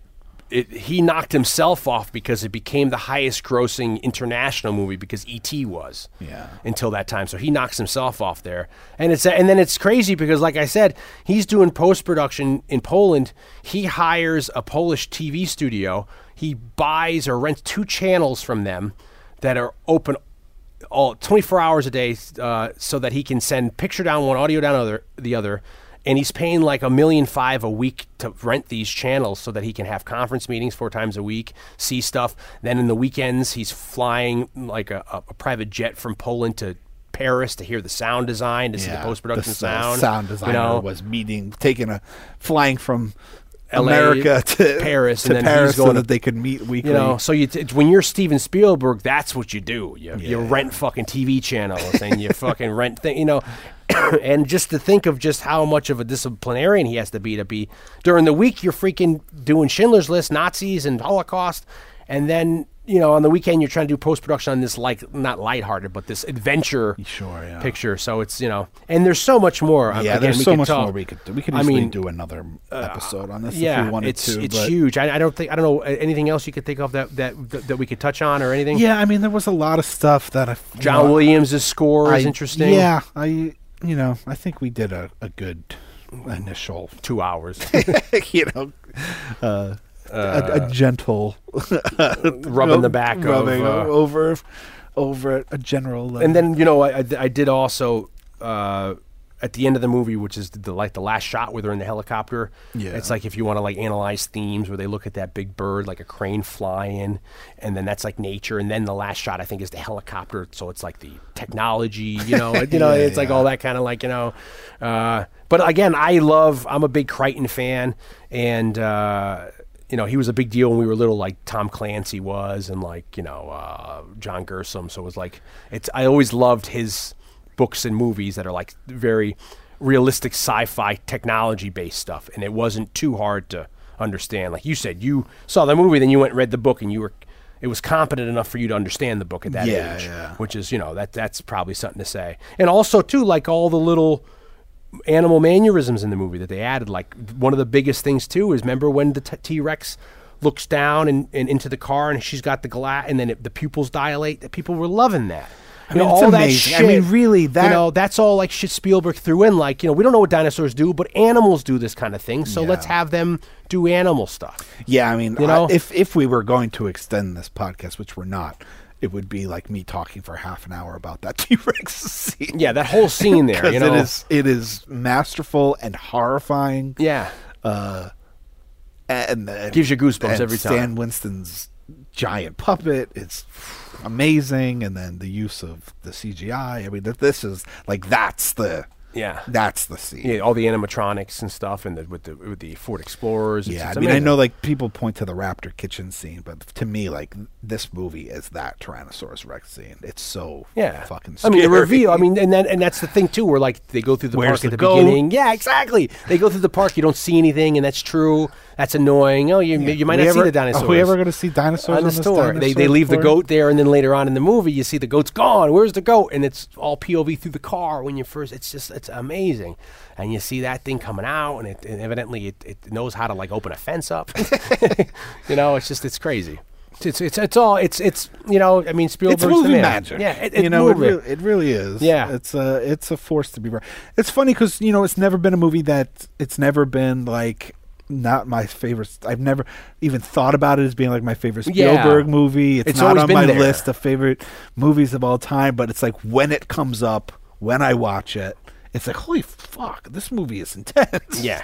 like this movie is really masterfully constructed. I Yeah. mean, it really is a, a force to be reckoned with. Yeah, it's just amazing, and it's and like I've I haven't visited it as much, probably because I was getting older at the time. I think if, that I, if I, was younger, I think if we saw this movie when we were like ten, yeah, playing with with our Batman age, like Yeah, this would have yeah. been. I would have had all the toys. I would have been maybe I would like I said earlier. I've been in the backyard with it Martin. just we were just early, Yeah, old getting out of enough to appreciate Yeah. it, but not for it to make the kind of impact that it, I think it would have if we were between eight and ten. Yeah, I was- this movie would have been like whoa. I was playing with other things when I got to that age. and well, on that note, yeah, on that note, getting back to my dad's horrible uh, humor, who made a cameo a couple weeks ago on this podcast, uh, and and actually having the same humor.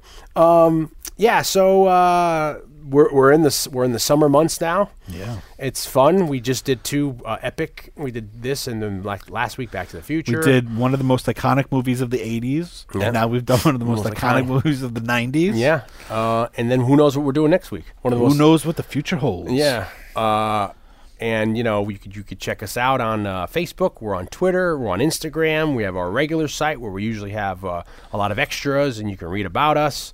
Uh, we have a lot of we have a, a big catalog now, so I'm sure you can go and you know if you haven't listened to some of the back ep- over a hundred yeah. episodes of Of- of this show, and and then a bunch more of side casts and other guest stuff we've done, overs, yeah. and interviews and other things we've done. a lot of exclusive content in interview form and stuff like that. And we have, uh, you know, um, we like to tell people that, you know, with the vast catalog we have, we're sure we covered a movie that you like. Be you're, you're young, old boy, girl, man, woman. There's got to be something. you. Child. child, out of world.